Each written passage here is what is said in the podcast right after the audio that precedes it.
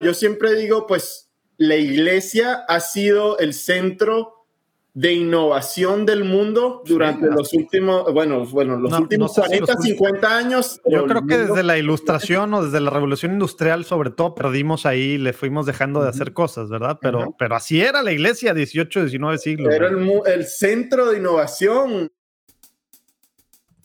Estás escuchando la segunda temporada de Platicando en Católico, el show en el que de una forma muy casual y rompiendo moldes, platicamos con diferentes actores de carne y hueso de la iglesia de hoy para conocer sus testimonios y lo que están haciendo para avanzar el reino de Dios en la tierra. Bienvenidos.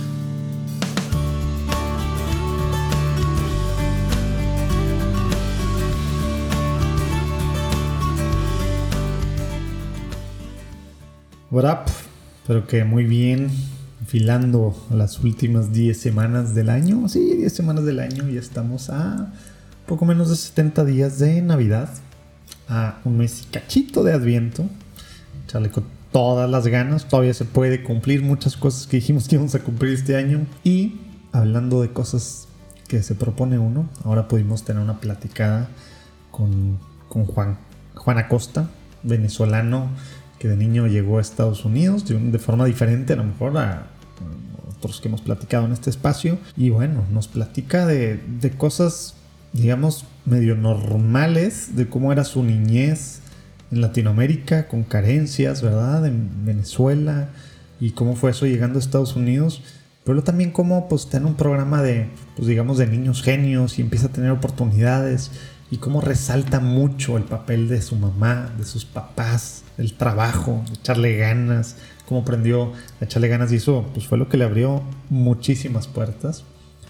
No te quiero decir mucho, pero digamos que le entra temas de innovación padrísimos que tienen que ver literal con un programa con el Vaticano hace algunos años, porque él se había metido en temas de, pues, de dinero, digamos, de, de fondos, de capitales de inversión de riesgo en California y estaba en ese mundo y empieza a ver que Vaticano, la iglesia está abierta a innovación y no solo abierta, sino que esto es lo que hacíamos durante pues, la mayor parte de nuestra historia. Éramos nosotros los innovadores, ¿verdad? Los que traíamos todo el tema. Bueno, Juan se da cuenta de esto y que está viendo una ola ahí. Entonces deja todo y empieza Tabela. ¿Qué es Tabela? Bueno, al ratito vas a entender un poquito de su historia. Está padrísima la platicada estuvo cortita, nos faltó algo de tiempo, pero bueno, estoy seguro que todos la vas a disfrutar. Y en tabela, allá abajo, bueno, allá abajo vas a poder ver las redes sociales y todo, jointabela.com. Te veo del otro lado. Sobres.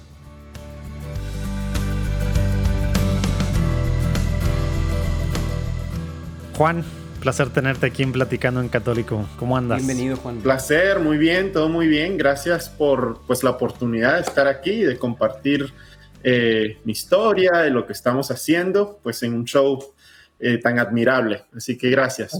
Oye, no, hombre, gracias por, por estar aquí. Y qué bueno, digo, hubiera estado bueno de haberlo planeado bien. Pudo haber sido esto en vivo hace un mes y cacho. Igual al ratito va a salir por qué, pero, pero bueno, qué bueno que estamos aquí conectándonos, Texas, Estados Unidos y México. Y antes de empezar la platicada, vamos a empezar, como es costumbre, con el pie derecho, con una pequeña oración. Luis Diego, ¿cómo ves si te la avientas, porfa? Con gusto. En el nombre del Padre, del Hijo y del Espíritu Santo. Amén. Señor, te damos gracias por la oportunidad que nos das de conocerte, de amarte, pero también sobre todo de escuchar tu obra y tu poder a través de la vida de nuestro hermano Juan. Gracias por todo lo que él está haciendo y lo que estás haciendo a través de él en la iglesia, Señor, a través de su ministerio y apostolado. Pedimos, Señor, que bendigas esta conversación, que nos acompañes en todo momento, que nos ayudes, Señor, también a estar siempre en tu Espíritu Santo. Virgen Santísima, pedimos que nos acompañes y nos arropes en todo lo que hablemos y el resto de este día, por la intercesión de San Juan Diego. Amén. Amén. Con el Padre, el Hijo y el Espíritu Santo. Amén. gracias, Diego. Oye, a ver, Juan, para empezar, tu acento a lo mejor no es así como que muy claro de dónde es. Pero platícanos para empezar, de, ¿dónde naciste eh, y, y venos así platicando, aprovechando pues dónde naciste. También platícanos un poquito cómo era tu familia. Tenías dos papás, tenías eh, hermanos, eh, dónde estaba ahí la fe y de ahí nos vamos a ir caminando. ¿Cómo ves? Dale, perfecto. Pues y bueno, me perdonan el español si algunas veces se tranca un poquito. se siempre estamos pues en reuniones en inglés y todo y pues el cambio algunas veces no, no es smooth, como acaba de pasar. Eh, pues sí, nací en Venezuela. Eh, no tengo, creo que un acento súper venezolano. Eh, ahora, si estoy con venezolanos, pues empieza a salir un poco. pero sí, nací en Venezuela, en una ciudad llamada Acarigua. pues es en los llanos.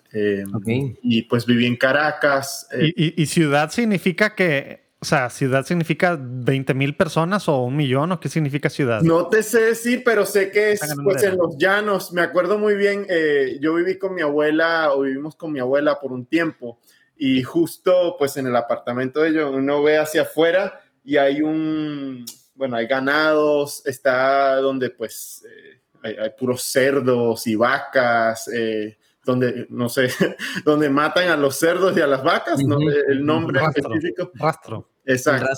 Eh, así que pues no es una ciudad, digamos, grande, pero sí vivimos en Caracas, que es la capital. Ahí fue donde pues viví hasta los nueve años. Eh, y mi papá siempre tenía un sueño de, de, traernos pues a los Estados Unidos. Me acuerdo muy bien cuando pues no sé, tenía cinco o seis años eh, estaba en, una, en un colegio de monjas, el Sagrado Corazón, y había una maestra que siempre decía, o cuando le comentaba, mi papá nos va a llevar a los Estados Unidos alguna, algún día, y siempre como que se burlaba, pues no, no malo, ¿no? Pero pues era inalcanzable. Como el sueño de, otros, otros decían, voy a ir a la luna, tú decías, voy a Estados Unidos y se reían igual de los dos. Hombre, Exacto, así que pues, y no, no, no era de maldad, sino pues era algo como inalcanzable la situación, no, no, pues no crecí con muchas cosas, siempre estábamos pues de mes a mes. A ver, te, ves chavo, pero esto que estamos hablando, ¿los noventas? Eh, sí, yo nací en el 92. O sea, eh, estaba, estaba Chávez ya, ¿verdad? Ajá, sí, ya, eh, la situación Pero estaba, en la época buena de Chávez todavía al principio que estaba bonanza. Se, estaba empeorando, ya se sabía que pues ya, ya iba... sí, no, no, no era una situación buena, pero digamos personalmente o en nuestra familia no es que teníamos mucho, ¿no? Yo siempre le cuento que es algo raro aquí a mis amigos americanos, eh, que, por ejemplo, íbamos a McDonald's o a un restaurante así que acá es popular y pues en muchos sitios, ¿no? Eh, pero era para mi cumpleaños, por ejemplo. Una vez al año, una ocasión muy especial, eh, se podía ir a ese tipo de cosas y algunas veces mis papás pues no, no comían ellos, pero me da... Así que esa era más o menos la situación, pero mi papá tenía ese sueño pues de traernos a, a los Estados Unidos. Eh, y... Oye, ¿y por qué, por vivían con tu abuela, dices? No, por tiempo, pasábamos ahí. Me acuerdo muy bien ah. cuando, eh, antes de venirnos, eh, como seis meses en el, en el, trámite de que sí, se aceptó la visa o no se aceptó, ya estábamos, pues nos mudamos con mi abuela como por seis meses a un año. Mm. Pero era porque el trámite se estaba demorando y ya estábamos, mi papá ya se había salido creo que de su trabajo, eh, estábamos esperando y pues se demoró muchísimo y, y, pues eso de lo que me acuerdo viviendo con ellos y cuando era muy, muy, muy joven, dos, tres años, creo que viví con ellos por, por un tiempo. Oye, ¿tienes hermanos? ¿Tenías hermanos? Eso iba a preguntar. Sí, tengo una hermanita, hermanita, tiene 21 años, eh, pero nos llevamos 8 años de diferencia. Ella sí nació pues en el 2000 eh, y vino acá a los Estados Unidos cuando tenía solo un año. Así que es mm. prácticamente pues americana, eh, pero sí nació en Venezuela también. Oye, ¿qué onda con tu papá? Digo, este sueño de dónde se le metió? O sea, él, no sé, veía películas y decía, quiero vivir mejor que aquí en Venezuela, o no sé, o sea, ¿cuál era como que la motivación? Pues mi papá siempre ha sido pues un soñador y un emprendedor. Eh, él nació en Colombia, él vivió en Colombia, así que mitad de mi familia es colombiana y mitad es venezolana, pero en realidad española. Eh, eh, bueno, mi papá trabajaba en una empresa de doblaje en Venezuela. Él había inmigrado a Venezuela y pues en esa época cuando él inmigró, de lo que me cuenta, ¿no? Las cosas no, no es que Venezuela estaba abierto a aceptar colombianos, había siempre como esa tensión de otro país entrando y había como una migración grande eh, de Colombia a Venezuela. Así que le tocó difícil, esa fue como su primera mudanza grande y pues siempre ha soñado en, oportunidades, eh, siempre ha emprendido y sabía que los Estados Unidos pues era eh, el, the land of opportunity, la, tierra de oportunidad y, pues tenía ese sueño y, lo hizo. Y sí, sucedió. Él siempre me comentaba, algún día vamos a vivir frente al mar en Estados Unidos. Eh, vamos a salir y va a estar al mar. algo loco, ¿no? Por eso se reía la maestra. Eh, pero sí me acuerdo después de haber llegado acá, pasaron varios años eh, pero una vez eh, nos sorprendió, nos llevó un apartamento, un apartamento no, no lujoso ni nada, pero popular en, en la bahía. Em, y pues eh, abrió el balcón y dijo, aquí está el océano, ¿te acuerdas de, esa, de ese? De ese Así que en realidad fue algo, siempre me acuerdo de eso. Qué cool. Oye, ¿y de, qué más te acuerdas así en tu niñez? Digamos, Venezuela, pues bueno, ocho años y cacho, nueve años. Obviamente no, no fue como que tu hermana un año y a lo mejor no se acuerda de nada, ¿verdad? Temas, dices tú, estaba empezando lo, lo, lo, fuerte, a lo mejor empiezan ciertas carencias y demás en el país, ciertos temas así, pero, pero platícanos también si la fe tenía algo que ver en tu familia, en el país, cómo ibas viendo este tema social, tú, pues con tus ojos de niño de aquel momento y, y bueno, en relación a como digo, si algo tenía que ver Dios en tu familia, en el país, lo veías ahí presente o cómo estaba la cosa. Pues sí, la fe siempre ha sido parte pues de mi familia, mi mamá y mi papá, y pues de todo, de mis abuelos también. Mi abuelo, eh, que descanse en paz, eh, era mm, Seventh Day Adventist, adventista del séptimo, día, eh, pero muy, muy religioso. Y mi abuela era católica o es católica, vive ahora en Colombia. Eh, pero sí, mi papá y mi mamá siempre inculcaron pues la fe en la casa.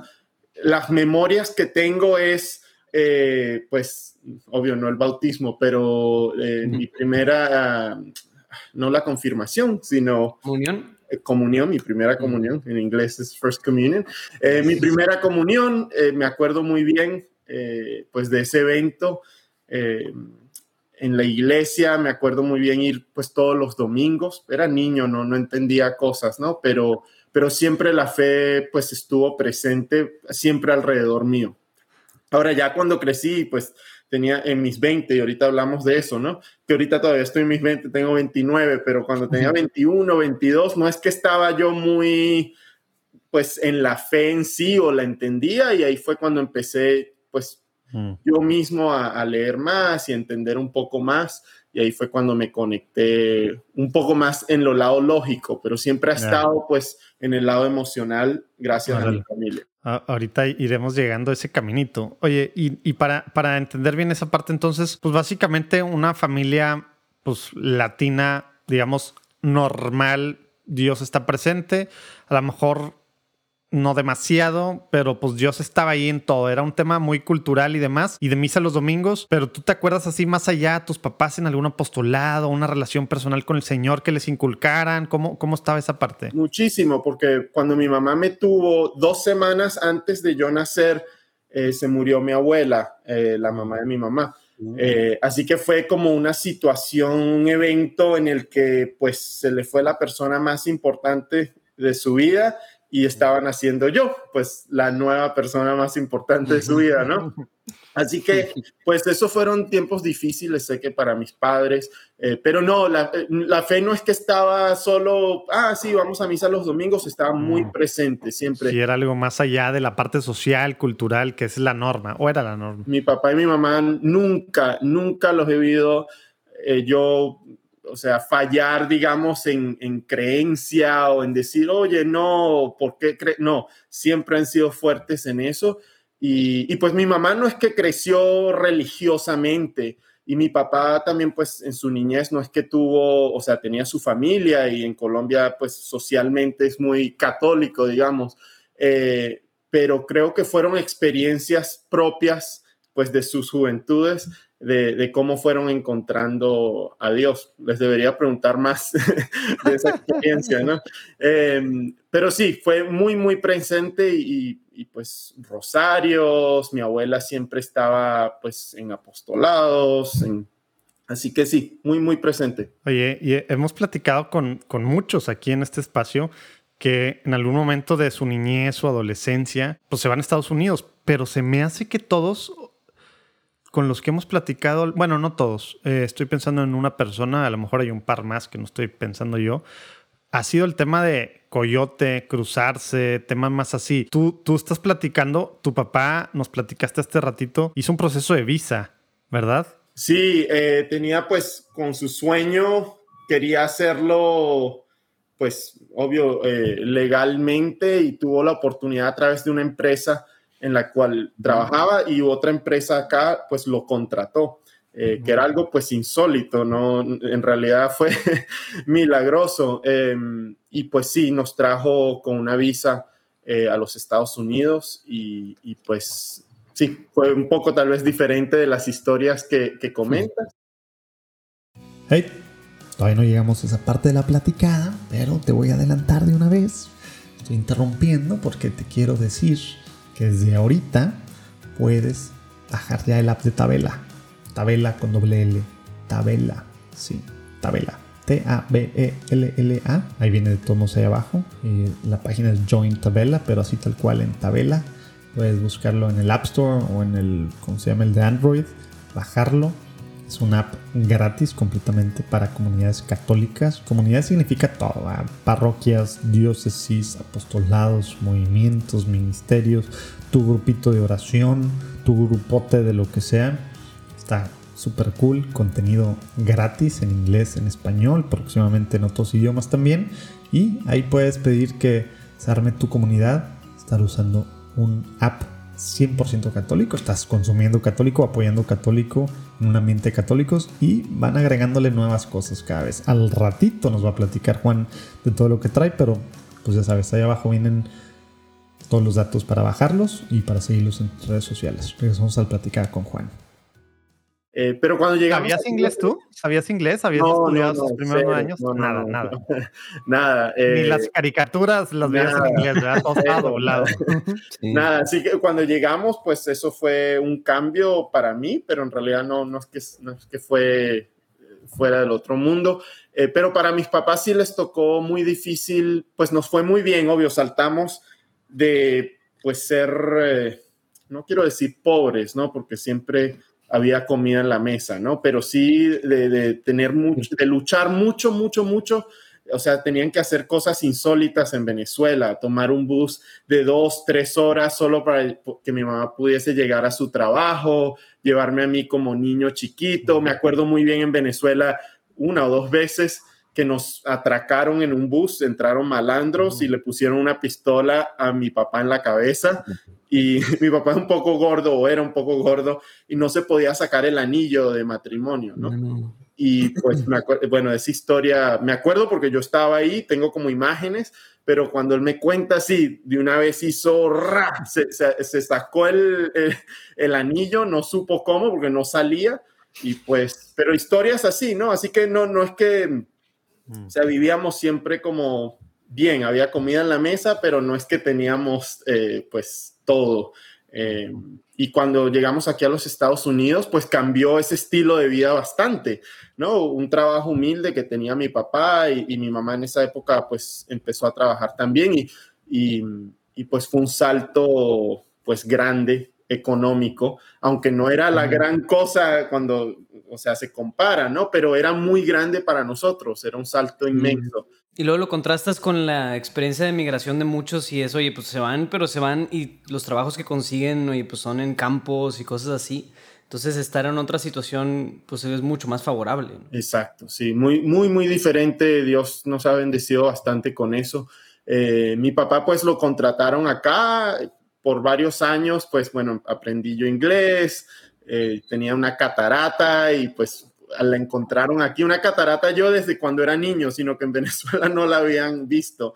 Eh, y aquí en los Estados Unidos apenas fui al doctor, eh, la encontraron y dijeron, oh, oh, aquí hay que hacer cirugía.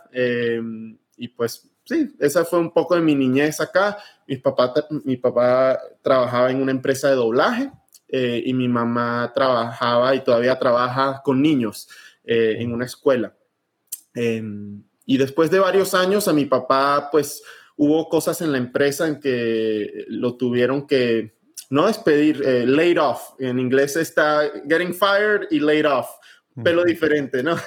Eh, pero ya cuando se salió de esa empresa, empezó una empresa él que creció creo que hasta más grande en la que eh, y fue dos cuadras fuera de, del otro sitio así que siempre ha emprendido y, y vi pues su trayectoria como emprendedor. Vi esa empresa, yo iba con él con una silla azul chiquitica, era lo único que teníamos en su nueva oficina y yo me sentaba ahí a jugar eh, o ver televisión o un Xbox, cosas así, y mi papá trabajando y lo vi crecer esa empresa de solo él a tener pues más de 60 gente entrando, saliendo, así que pues vi esa trayectoria, pero también vi una caída más adelante bien, bien fuerte.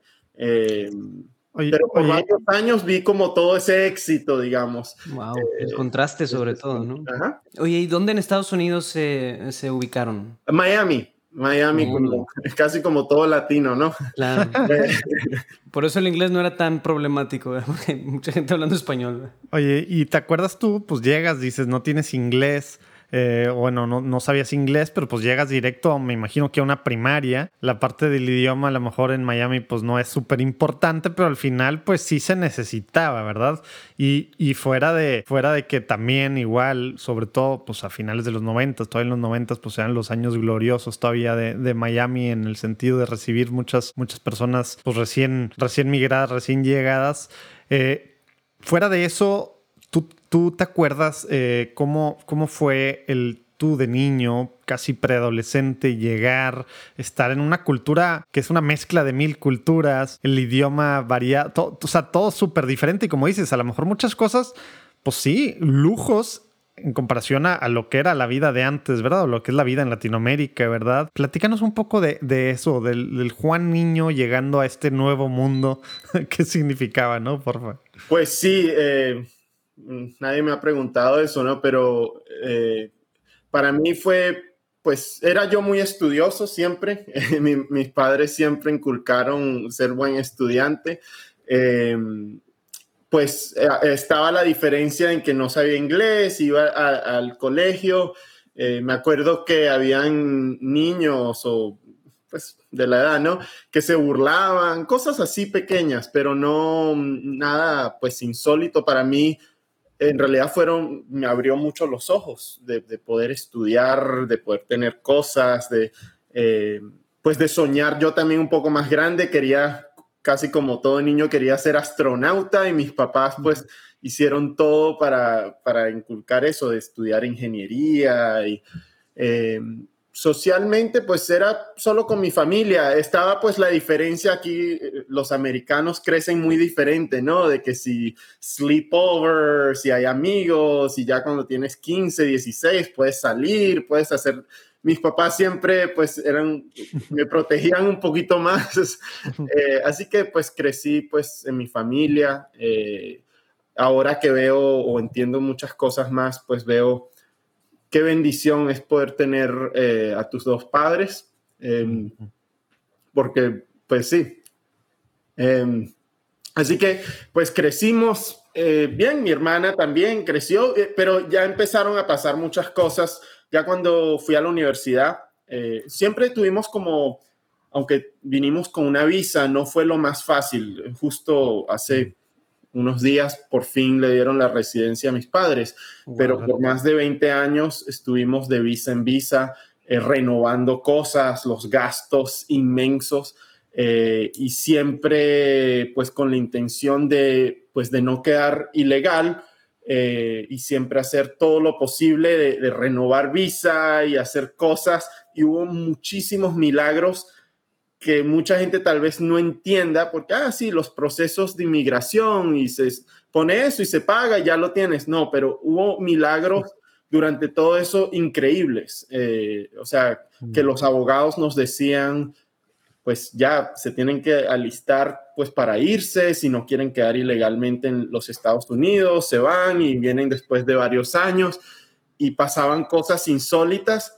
pero no solo una vez, era con cada trámite. Cada renovación era la misma historia. Así de verdad que pedían, eh, mm. pasamos por todo tipo de visa, eh, pero cosas que pedían cosas insólitas, hasta una visa una vez, una visa E2 de, emprendedor o de, de, dueño de negocio y pedían cosas inmensas que no se tenían y de repente pues salía la aprobación o salían, así que hubo mucha, muchos eventos eh, con inmigración y justo hace dos, de verdad, dos días, eh, pues por fin recibieron eso y, fue grande.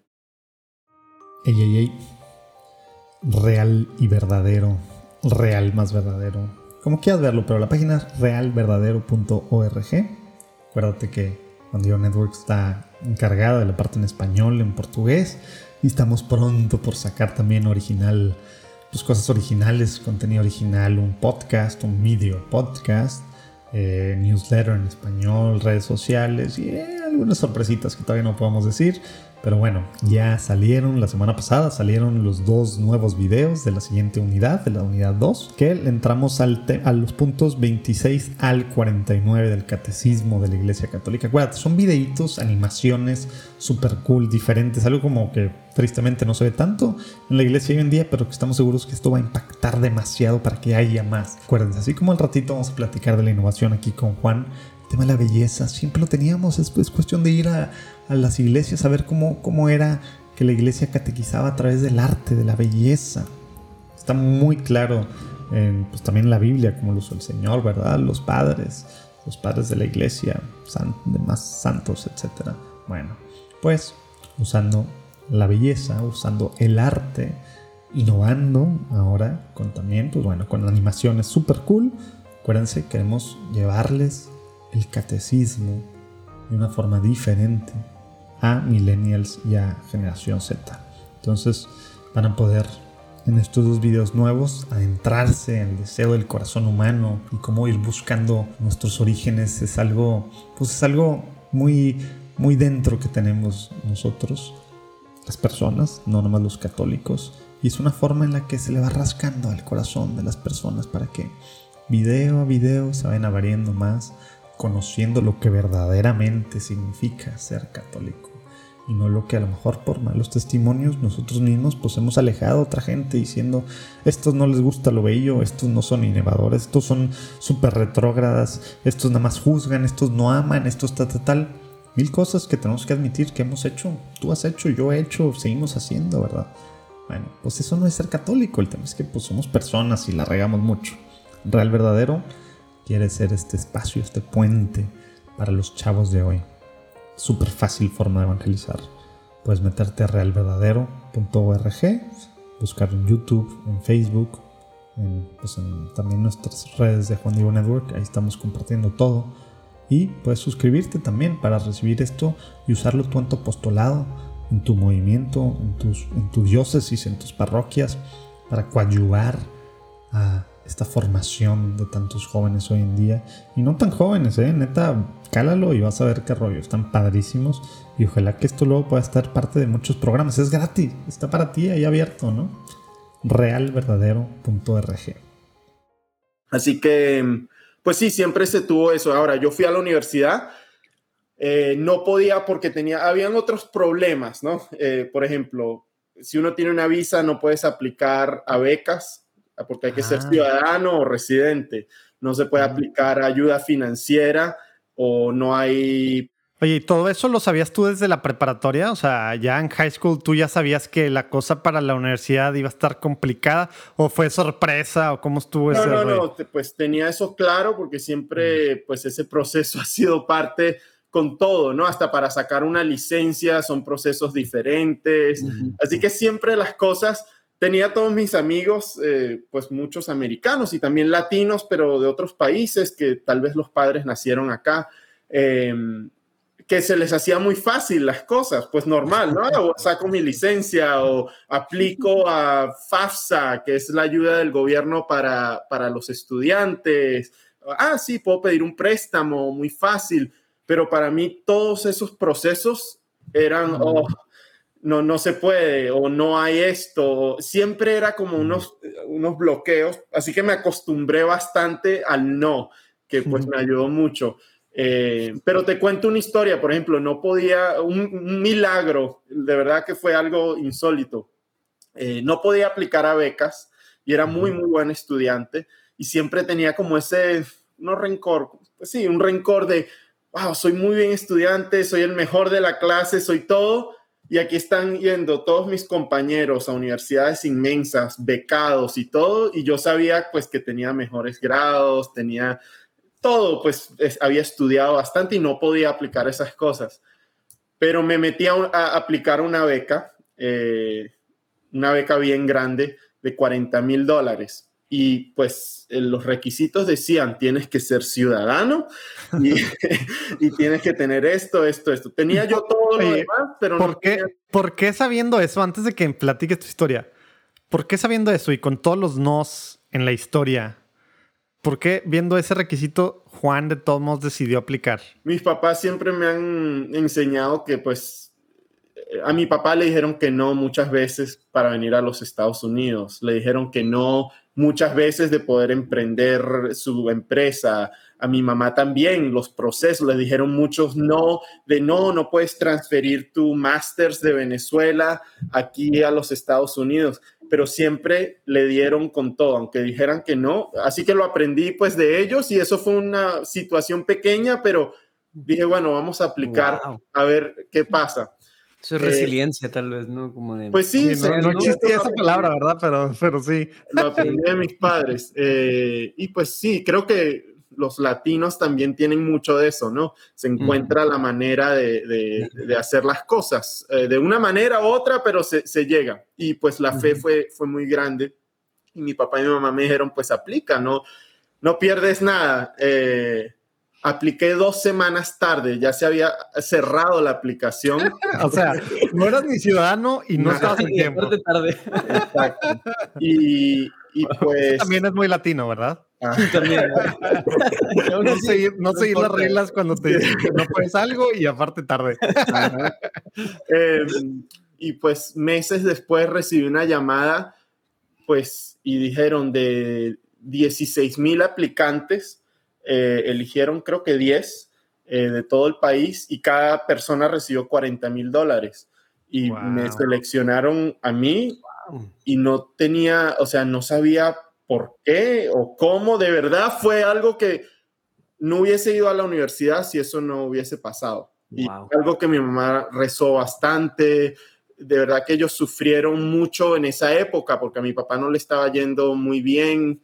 Eh, y empezaron unos problemas de, finanzas, unos problemas de, salud, eh, y pues estaban muy estresados de, mira, lo trajimos y ahora no va a poder ir a la universidad, o cómo hacemos, va a tener que trabajar, y pues fue un milagro muy grande que también pues transformó mucho en mí, de, de poder tener la oportunidad de ir a estudiar y pues me fui a la universidad a estudiar. Oye, espera, calma, time out. Vamos a quedarnos tantito en esa antes de la carrera y ahorita entras en, detalle de, de, de, a dónde te fuiste y qué, qué, empezaste a estudiar. Ya sé que es muy diferente en Estados Unidos que en Latinoamérica, que a lo mejor no, pues no sabías por dónde te estabas yendo, era más general el tema al principio. Pero ahorita llegamos a eso. Eh, antes de, en esta etapa que dices tú, que había temas financieros, estabas tú con tanto no enfrente para cualquier cosa estabas en, pues en high school, ¿no? High school que tiene normalmente la adolescencia de los seres humanos es algo pues digamos, complejo, por ponerlo bonito, y eso significa de repente muchas cosas, de locuras, de, de, rebeldías, de depresiones, de para cualquier lado, ¿no? O sea, para mil rollos, ¿no? De involucrarte en temas sociales o no, de, de todo, ¿no? En high school, aparte, Estados Unidos y luego, pues aparte Miami, estamos hablando, pues, pues que era ya empezando los 2000, eh, bueno, en primera década de este, de este milenio, ¿verdad? Eh, pues Miami, un chavo latino acá con este rollo tal. Platícanos tantito cómo te fue, ¿no? No podemos dejar que ya te saltes a la universidad sin que nos platiques cómo era, cómo era Juan en, en, la, en la adolescencia, sobre todo en high school, en cuanto a se, se alocó, no, no seguías así, tus papás te tenían encerrado para no salir, o qué, qué hacías? Platícanos un poquito en qué estabas involucrado y cómo hacías. Eh, tenía mi grupo de amigos cercanos, tres, cuatro amigos que siempre salíamos, pero no salíamos a, a, lo que la gente dice, oh, club o eh, fiestas, no, pues ahora que lo veo, pues muy sano, íbamos todos los sábados, íbamos al cine, por ejemplo, y mm. comíamos cosas pues simples, ¿no? Pero pues esa fue eh, como crecí, pues sí, vi muchas cosas alrededor mío, lo que sí... La razón por que tuve esa experiencia un poco más sana, digamos, es también porque mm, pasó algo en elementary, pues está elementary, middle school y high school. En elementary eh, me aceptaron a un programa, pues llamado el Gifted Program, ¿no? Y, para niños genios. Pues sí, no, no creo que soy genio. Dilo, no seas, no seas demasiado mío. Sí, es lo que el Gifted Program es para niños genios. Sí. Eh, no, no soy un genio, pero, pero me aceptaron. Pero de niño eras.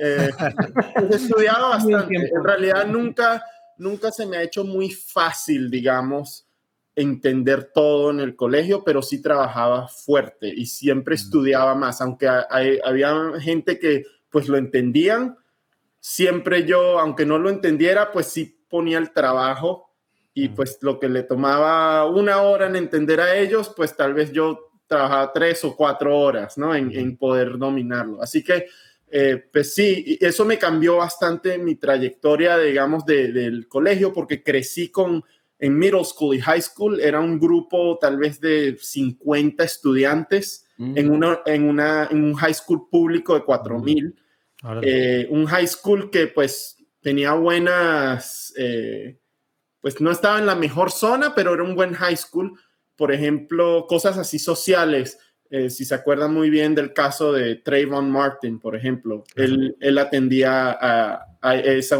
ese high school, ¿no? Eh, pero en el, en el programa de Gifted eran 50, 80 estudiantes, siempre crecí como con ese, misma, ese mismo grupo. Y, y, era así, viéndolo tú, digamos, en ojos del mundo, ¿eran los geeks tal cual? O sea, no hacían tantas locuras como una high school normal. De, pues no, había muchos. Pero, era un microgrupo. ¿Cómo era? Era un microgrupo. De verdad, yo estaba un poquito más en el lado de los geeks o los nerds, pero era porque estaba, por ejemplo, en el club de robótica, que también cambió mi vida, me abrió los ojos inmensamente. Gané, pues, cosas nacionales de robótica. Así que, pues, una experiencia muy buena pero sí en ese grupo pues había gente muy, muy social, sí veía drogas, sí veía pues el alcohol, drogas pues hasta en, el colegio en sí, no solo en las fiestas y todo, así que sí estaba alrededor mío, pero digamos... sí había de todo igual. Eh, había de todo y, pues... Los geeks no están exentos de las drogas, el alcohol y el sexo. Sí, no, no, había, había los geeks que escuchan Platicando en Católico, cuídense, amigos. Sí, había todo eso. Oye, es que quería preguntar esto porque a veces esa imagen se tiene, ah, gifted program. Ah, no, pues es que los genios no piensan en nada más que en aprender y tal. No, ¿verdad? Esa no es la realidad. Los Boys de Malcolm, ¿no? no, todo fue, pues, eh, sí, no, no, vi todo eso. Claro, todos tenían pues estudiaban y todo, pero les, sí les venía muy fácil. Yo algunas veces, wow, yo trabajo tanto y ellos están en fiestas y todo, y igual pasaban los exámenes y todo. Así que fui muy buen estudiante, eh, creo que fui el segundo eh, GPA más alto de, pues de, ese high school, estoy en el... En, ah, en una pared, en el Hall of Fame, no sé cómo lo llaman, pero sí, sí me costó bastante, no, no fue, no fue que, ah, pues un genio, no. What up, tú, papá, mamá, millennial, o bueno, a lo mejor X, generación X, pero con niños chicos, ya te he platicado, te quiero recordar de niños católicos, un podcast de Catholic Sprouts en español, que si los hacemos nosotros, Está padrísimo, vamos en la tercera temporada. Acuérdate, la primera temporada fueron 12 episodios del Creo. Todo lo que queremos, episodios de 10 minutos súper alivianados en la voz de Betty Freeman. Después la segunda temporada fue súper cortitos de 6, 7 minutos íbamos viendo sobre diferentes apariciones de la Virgen, descubriendo cómo fue el milagro guadalupano, la tilma, qué pasó en México, Fátima, Lourdes, Quivejo. Y ahora estamos en la tercera temporada, que estamos yéndonos en orden alfabético. Empezamos desde la A de altar, B de bautismo, C de crucifixión, D de divina misericordia y así vamos ahorita, bueno, la semana antepasada J de Jesucristo, la semana pasada K de coinonía, esta semana ¿cuál será la L? Bueno, tus hijos podrán escuchar semana a semana estos episodios de alrededor de 10 minutos que bueno, en la voz de Betty, súper alivianado, súper atractivo, ¿verdad? Ir aprendiendo de una forma muy didáctica, muy concreta, muy práctica, muy atractiva también sobre nuestra fe. Vamos a ir plantando semillas de fe en nuestros hijos desde chiquitos. ¿Cómo ves? ¿O te vas a esperar hasta que ya tenga 18 años para intentar debatir y convencerlos? Plantemos semillas de fe desde que están chiquitos, es súper importante trabajé bastante y eso pues lo aprendí de mi mamá. Yo me acuerdo en Venezuela, muy claro, eh, nos hacían escribir, ¿no? En cursiva. Yo solo escribo en cursiva y aquí en los Estados Unidos no, no, solo se escribe en printa, ¿no? Y la gente, ¿cómo escribe en cursiva? Pero me acuerdo mi mamá, eh, cuando yo era muy niño, yo hacía cosas y después de escribir algo, un ensayo o algo, me decía, esto está, eh, no, no está derecho y me arrancaba el papel, lo rompía y me hacía hacerlo otra vez. pero cosas, mi mamá de verdad, la mejor mamá, y, pues cosas pequeñas, pero que sí inculcaron pues el, trabajar fuerte, hacer las cosas bien, no la perfección, pero darle siempre lo máximo, de, de tener un nuevo, un estándar nuevo, ¿no? Y así vivo pues mi vida ahora, siempre veo en qué no estoy pues siendo el, mejor para mí, no mejor para competir con otra persona, sino el mejor que sé que puedo ser yo, ¿no? Si le puedo dar más. Eh, y pues eso se inculcó desde... O sea, prepa entonces por, por esta parte, o sea, el high school, ya tú estabas lleno de actividades académicas y por el nivel del programa de Gifted, eh, el Gifted Program, pues tenías que estar en más cosas y aparte estás en robótica y estás en mil rollos y eso de alguna forma, por lo que estoy entendiendo, pues también te protegió un poquito. Sí, pues bastante. Bueno, Dios me protegió bastante. claro, ¿verdad? Pero, eh, a través de esas oportunidades, ¿no? A través de mi familia, a través de esas oportunidades, de mis amigos. Em, pues sí, pues, pues un poco más protegido, pues de lo... Y ahora lo que vemos en muchos high schools, en las cosas que se ven en la juventud, pues son preocupantes en todo el mundo, ¿no? Pero aquí en los Estados Unidos se ve pues un poco más fuerte, sobre todo en, sí, la libertad y todo, pero se, cruza la línea en muchos sitios eh, y pues sí, esa es la pelea del mal y el bien, ¿no? Claro, oye, algo bien, hay algo bien interesante, o sea, porque, hace cuenta, venir de un, de un background como una, no, no como dices pobreza, pero sí una vida apretada en, en, situación económica y así, y pasar a Estados Unidos, lo que sí es, es común es que muchos latinos pierden la fe no solo pierden la fe, sino que, oye, como que se acomodan, como, ah, pues vivo súper bien, entonces ya, ya la hice, ¿no?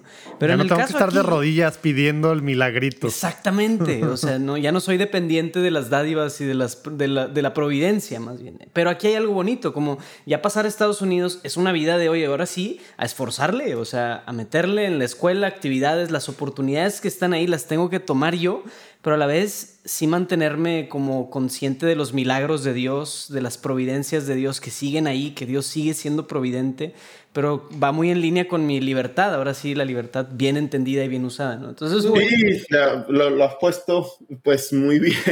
Eh, eso pues es gracias a mi mamá y mi papá, de verdad. Eh, no, no tiene otra, por eso pues siempre me, me, me pongo un poco emocional cuando pienso pues en todo lo que me han dado. Oye, y luego hay, hay papás que precisamente, tú, tú lo acabas de poner, Luis Diego, para, para la parte de a lo mejor pues de jóvenes que se van o así, familias, pero luego también hay papás que, que no solo en Estados Unidos, pero ahorita en estos tiempos es, híjole, no, como yo a mis hijos estarle poniendo límites, estarle exigiendo más, estarle tal, o sea, todo lo que dices que hizo tu mamá contigo, bueno, lo poco que has platicado así ha sido como que relevante, súper importante para haber logrado mil cosas en tu vida, ¿no? Pero son cosas que a lo mejor alguien, no, pero ¿cómo a mi hijo le voy a romper? No, ahorita todo se trata de decir que está bien lo que hace y que ¿Cómo que escribió Slanted su este? No, pues no, o sea, hay que dejar, pues así es él, o el tema de límites, de, de, poner cualquier cosa. Sí, y de cuidar, proteger, como decías tú, que pues sí, no, no era el tema de sleepovers, o sea, irse a dormir a la casa, eh, el tema de, las fiestas desde los 15 años de estar ya por todos lados. Pues tú dices que en tu casa no era así y eso ahorita nos da miedo a papás. Digo, yo, gracias a Dios, todavía no tienen esas edades mis hijos. pero, pero también es un testimonio para los papás, ¿no? Los que nos están escuchando, que a lo mejor tienen hijos ya preadolescentes, adolescentes o aún jóvenes a ver, a lo mejor te la raya tu hijo en ese momento. No creo que a lo mejor los veías muy bien cuando te decían que no algún permiso, o claro que a lo mejor te das tus escapadas o cualquier cosa normal, ¿verdad? Pero ahorita, ¿qué estaba haciendo Juan? ¿Cuántas veces ha dicho Juan? Imagínate cuántas cosas se lograron por eso. O sea, yo neta, o sea, se me pone ahorita como papá tratando de, ponerme en, ese papel ahí viendo, viendo tema de los hijos, hasta la piel chinita por, por el impacto que tuvo tu mamá en cosas que van, que iban contra cultura, que no era lo normal ahí y que, y que al final pues están marcando a Juan desde, pues desde chico, te han marcado y, bueno, vamos a ir caminando, ¿verdad? Pero, pero sorry por esto no es ninguna pregunta, nada más quería ahí editorializar un, no, un poquito. es un paréntesis bonito, sí. Estas son mis lecciones que yo voy aprendiendo de, ti. a mí me recuerda algo, pero, ah. no, pero quiero nada más así, pero traigo la espinita de decirlo, pero o sea, es una idea del personalismo que habla de cómo la, de la educación es educar en libertad. O sea, más que transmisión de conceptos, deja tú eso, es que la persona pueda decidir por sí misma lo que le conviene y lo que no. O sea, y en un buen criterio, una libertad tremenda. Entonces tus padres te educaron en la libertad de decir, yo escucho y no hay ningún tipo de represión de chin, pues no fui a los clubs y no hice esto o lo otro. Pues no, en cierto sentido ellos te transmitieron una buena libertad. Entonces eso es súper valioso. Listo, ya. Sí, una libertad inmensa. Y ahorita que hablemos un poco más pues del, del lado de la universidad y todo, pues fui muy buen estudiante, tuve esa beca y todo, pero después de varios años tomé decisiones que tal vez a mi mamá le preocupaban de que, por qué vas a hacer esto, por, eh, por ejemplo, de salirme de la universidad. Me salí dos veces, una pues por necesidad, la segunda pues porque ya, ya sabía yo que eh, siendo muy buen estudiante, siendo estar cerca de la graduación y todo, pues tomé decisiones gracias a la libertad, pero como dices tú, decisiones que pues eh, viendo el, eh, si era la, la, decisión correcta para mí. Obvio, toda esta historia de cómo se va a salir de la universidad y la gente que pensaba después, eh, porque un dropout, todas estas cosas, ¿no? Después de ser tan estudioso y los padres le inculcaron estudiar porque no terminó pero mis papás siempre me apoyaron hasta en esas decisiones un poco raras o locas que cambiaron también pues la trayectoria de muchas cosas de las que he hecho hasta, hasta hoy. Oye, ahorita nos platicas de eso. Antes nada más, el, la parte de la fe ¿Dónde, ¿Dónde estaba en todo esto? ¿Estabas en la parte académica, en la parte de, proyectos de la escuela? Dices robótica, diste algunos ejemplos ahí, como que te estaba yendo bien en muchas, muchas de esas cosas. Tus tres, cuatro amigos que veías para ir al cine, etcétera. ¿La fe todavía era importante para Juan o era un tema más de que, pues, cuando mis papás me llevan a misa voy? ¿Cómo, cómo estaba ese tema? Era más o menos así, pues, eh, sí, celebraba, eh, sí entendía la importancia de Navidad, cosas así, ¿no? De Pascua, todas estas cosas, pero no algo que vivía yo. Sí me enseñaron a orar diariamente antes de dormir, eh, antes de montarme un carro, siempre hay una oración, eh, antes de ir a cosas así, ¿no? Pero eran para mí, eh, pues, cosas que se hacían. y a misa, pues sí me daban la libertad también. Y ahora veo y digo, wow, eh, porque no estaba yendo yo, pero me daban la libertad. Si no quieres ir, está bien, te quedas, nosotros vamos. Pero esa misma libertad, pues, me enseñó a como a emular a, mi, a mis padres, ¿no? Y, pues empecé muchos años después a, ir a misa yo eh, constantemente, pues, porque ya como que lo entendí o me nació, pero nunca fue forzado, nunca fue como muchos veo algunas veces esta, esto que hablas, ¿no? De padres religiosos que tienen esa fe y ven, eh, sobre todo aquí en los Estados Unidos, los muchachos están en varias cosas, están en otro mundo, en un mundo hasta de diferente idioma, hablan inglés con sus amigos, vienen a la casa, hablan español y hay un cambio de cultura que hasta cosas no se traducen, ¿no? Algunos chistes o cosas de la cultura, entonces hay una separación muy grande y en la casa le están diciendo, pues hay que ir a misa y hay que rezar el rosario y hay que hacer esto, entonces se vuelve muy forzado. Entonces está ese, como esa, esa pelea de aquí me, me fuerzan las cosas y aquí hay una libertad y obvio, pues eh, el humano, sobre todo creciendo y siendo rebelde, pues se va a esas cosas si, si las cosas son forzadas. Así que a mí, viendo, tal vez no, no es lo que funcione para todos, pero en mi vida lo que funcionó hasta ahora es, me dieron la libertad de, si no, no quiere, y siempre me explicaban, ¿no? Siempre la oración era importante, ver las cosas que pasaban, estos milagros que te digo que tal vez mucha gente no entiende, pero siempre me decían, esto no era posible, eh, o sea, ¿por qué pasó esas cosas? Entonces, siempre hubo esa libertad con la fe eh, y pues más adelante en mi vida, pues pues sí, eh, eh, entré yo oficialmente, digamos, eh, con mi lógica y mi corazón, gracias a todo, a todo eso, ¿no? Wow. Qué, qué, compleja, qué compleja realidad que cada vez que platicamos con alguien o bueno, pues bueno, sabes, muchas de las cosas que nosotros hacemos como Juan Diego Network son con, pues con latinos en Estados Unidos, una pues la gran mayoría de las cosas que hacemos, al menos, al menos con organizaciones y demás. Y este tema es de los retos, o sea, no existe un blueprint así claro, una receta secreta, es que haz esto, entonces ya, tus hijos van a ta, ta, ta, tal, esto empieza a ser en la casa y esto, porque eso que tú dices de, precisamente las dos, el clash de las dos culturas, el clash de los dos idiomas, el clash de aparte de un mundo completamente, no solo secular, sino en muchos casos se podía, decir anti, o sea, bueno, post-cristiano, ¿verdad? Y luego lo que se intenta vivir en la, en la casa y tal. Hijo eso, neta es de mucho pensarle, mucho estar orando y, mucho. Mucha fe. Pues estar, sí, y, estar intentando también todos los días. Hay diferentes formas, ¿verdad? De, de, de, tener, bueno, de hacer esa iglesia doméstica, ¿verdad? En la casa. Oye, Juan, a ver, carrera. ¿Te quedaste ahí en Miami? ¿Te fuiste entonces a algún lado? ¿Cómo, cómo estuvo eso? Esta, esta apoyo beca de los 40 mil dólares, ¿para qué lo usaste? ¿Y por dónde te fuiste enfilando. Hace ratito dijiste el tema de, astronauta, que ingeniería, qué tal, y robótica. ¿Cómo se fue dando esto en, la universidad? Pues sí, apliqué a, una universidad, la, universidad a la que quería ir, que era la mejor en, y todavía sigue siendo, en ingeniería aeroespacial, se llama Embry-Riddle.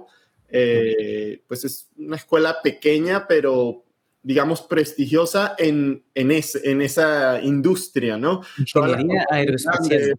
Ajá, Boeing, todo, SpaceX, ahí es donde van y contratan primero. What up? pues no sé si ya has escuchado un nuevo podcast que se llama Diálogos para hacer y hacer iglesia, que básicamente estamos pues repurposing, estamos reutilizando estas pláticas tan padre que pude tener en los simposios católicos pasados, pues que ya llevan más de un año que ya estamos abriendo al público poco a poco, así. Ya tenemos dos publicados, son, son episodios que van a ser de alrededor de media hora, bueno, algunos de 15 minutos, como de 15 minutos a media hora, bueno. Aunque ya que estoy viendo el de la semana pasada con Monseñor José Ignacio Munilla de, de España, ya saben que es otro rollo lo que él trae. Eh, de hecho, se llama La Platicada de Evangelizar el Sexto Continente. Dura 36 minutos, pero bueno, en el de antes duró 29 con Monseñor Rogelio Cabrera, presidente de la Conferencia del Episcopado Mexicano y arzobispo Monterrey. Y ese fue sobre la innovación y creatividad en la iglesia. Y así, platicando con con quien tú quieras de los nombres más relevantes del mundo católico, con, con quien, pues con Martín Valverde, con Pepe Alonso, con Alejandro Bermúdez, con, con Jesús Colina, eh, con otros obispos de, de, todos lados, con los líderes hispanos de Estados Unidos y del mundo latinoamericano, etcétera, etcétera. Platicadas súper cortitas, bueno, no tanto, ya te diste cuenta, pero hay algunas de 15 minutos artistas también de Hollywood, etcétera, concretas, estos diálogos para hacer y hacer iglesia, que tanta falta nos hace hoy en día y bueno, ahorita que estamos en este camino sinodal por estos próximos dos años, ojalá que nos caiga el 20. Regresamos a la plática con Juan. Así que pues apliqué a esa. ¿Dónde está? En Daytona Beach. Hay, mm. varios campuses, pero eran ah, Daytona Beach. Y, y, pues como te cuento, eh, no tenía, o sea, tenía esa beca, me la dieron, wow, pasó algo raro aquí, un milagro de verdad. Puedo ir a la universidad, pero porque yo no era residente o ciudadano, no te dan lo que es in-state tuition. Así que si ah. eh, el, el, es carísimo out of state. exacto. Y el out of state tuition era justo 40 mil dólares por año. solo, solo tenía para un año. Eh, pero mi papá me dijo, pues vas a ir, es lo mejor, eh, pues dale, y ahí vemos. ya él estaba, pues tenía su empresa, siempre tenía pues el optimismo de, de, nos va a ir mejor, siempre va a haber la solución de algo. Y pues tenía planificado él varias cosas de que estaban pasando en la empresa y pues dijo, dale, entonces metí justo los 40 mil y ¡fum! se, se, los tragó la universidad el primer año. Eh, pero una experiencia muy, muy buena. Eh, una universidad medio rara, ¿no? Tal vez la, la, la universidad eh, que todo el mundo piensa era 87% hombres eh, y el resto eran mujeres. Así que no, no estaba, era una, pero eso es por, no, por, no, por, política universitaria, sino simplemente porque... No, es por ingeniería, pues robótica, ingeniería aeroespacial, no hay muchas mujeres que se metan a estudiar. Uno, uno quisiera pensar que ahora ya los números son un poco más equilibrados, pero... Sí, no, no lo he visto, tal vez eh, forzadamente algunas veces con, con ciertas... Claro, las cuotas. Ajá, exacto. Ahora tal vez ha cambiado mucho y en muchos sitios pero pues eso yo nunca lo pensaba antes, era siempre cosas de, bueno, si uno quiere estudiar, la oportunidad siempre la hay, pienso yo. Eh, si una mujer quiere estudiar eso, están las oportunidades y ahora creo que hasta con muchas de esas cosas hay hasta más algunas veces. Eh, las ingenieras aeroespaciales que nos escuchan. Ahí, si, si, hay alguna ingeniera aeroespacial, escríbanos saludando.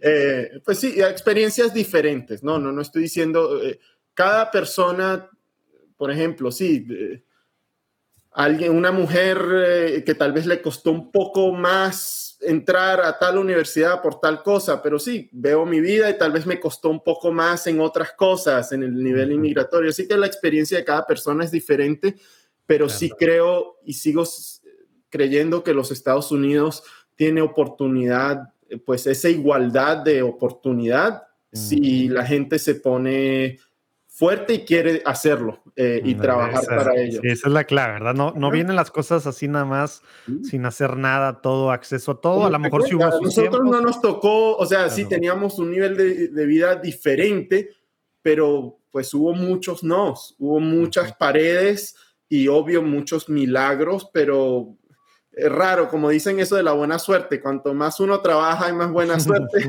eh, pues igual de cosas de la fe, Dios sigue dándote pues oportunidades y, también otro tipo de, retos, ¿no? De salud o, otras cosas que tal vez pues ahorita podemos hablar.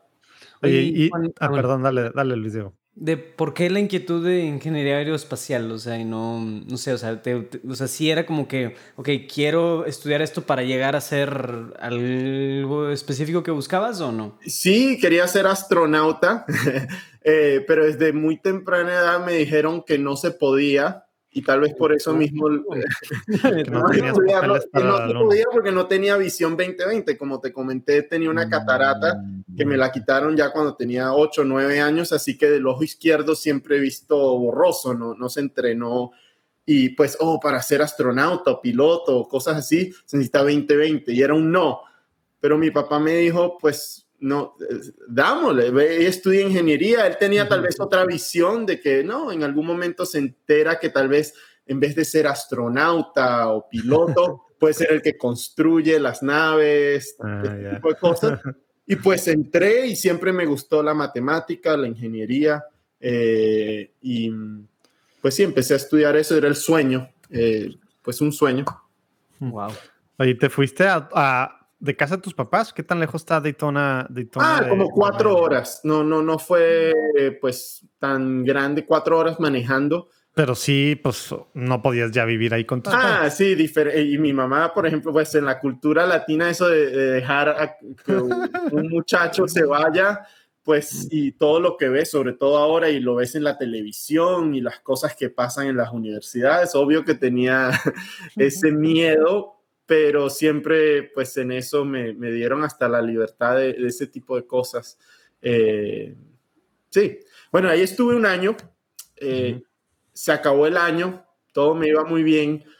Eh, y mi papá se enfermó de repente, le dio una enfermedad llamada miastenia gravis, que afecta los nervios y cómo los nervios manejan los músculos en el cuerpo. Eh, y pues le afectó el ojo, solo un ojo. Usualmente esto pues se riega a otros músculos, que se vuelve muy peligroso, la garganta o, músculos pues más importantes, digamos. Que ya no reaccionan, ¿o qué? Exacto. Entonces, solo le afectó el ojo y hasta hoy, más de, o sea, lleva con esto más de ocho años. Eh, hasta hoy solo le ha afectado los ojos. Eh, así que eso, eso mismo ha sido un milagro, ¿no? De, los doctores no entienden cómo, eh, porque solo está ahí. Y pues por eso pasaron otras cosas, pero a la misma vez, eh, pues la empresa que había construido empezaron a pasar muchas cosas.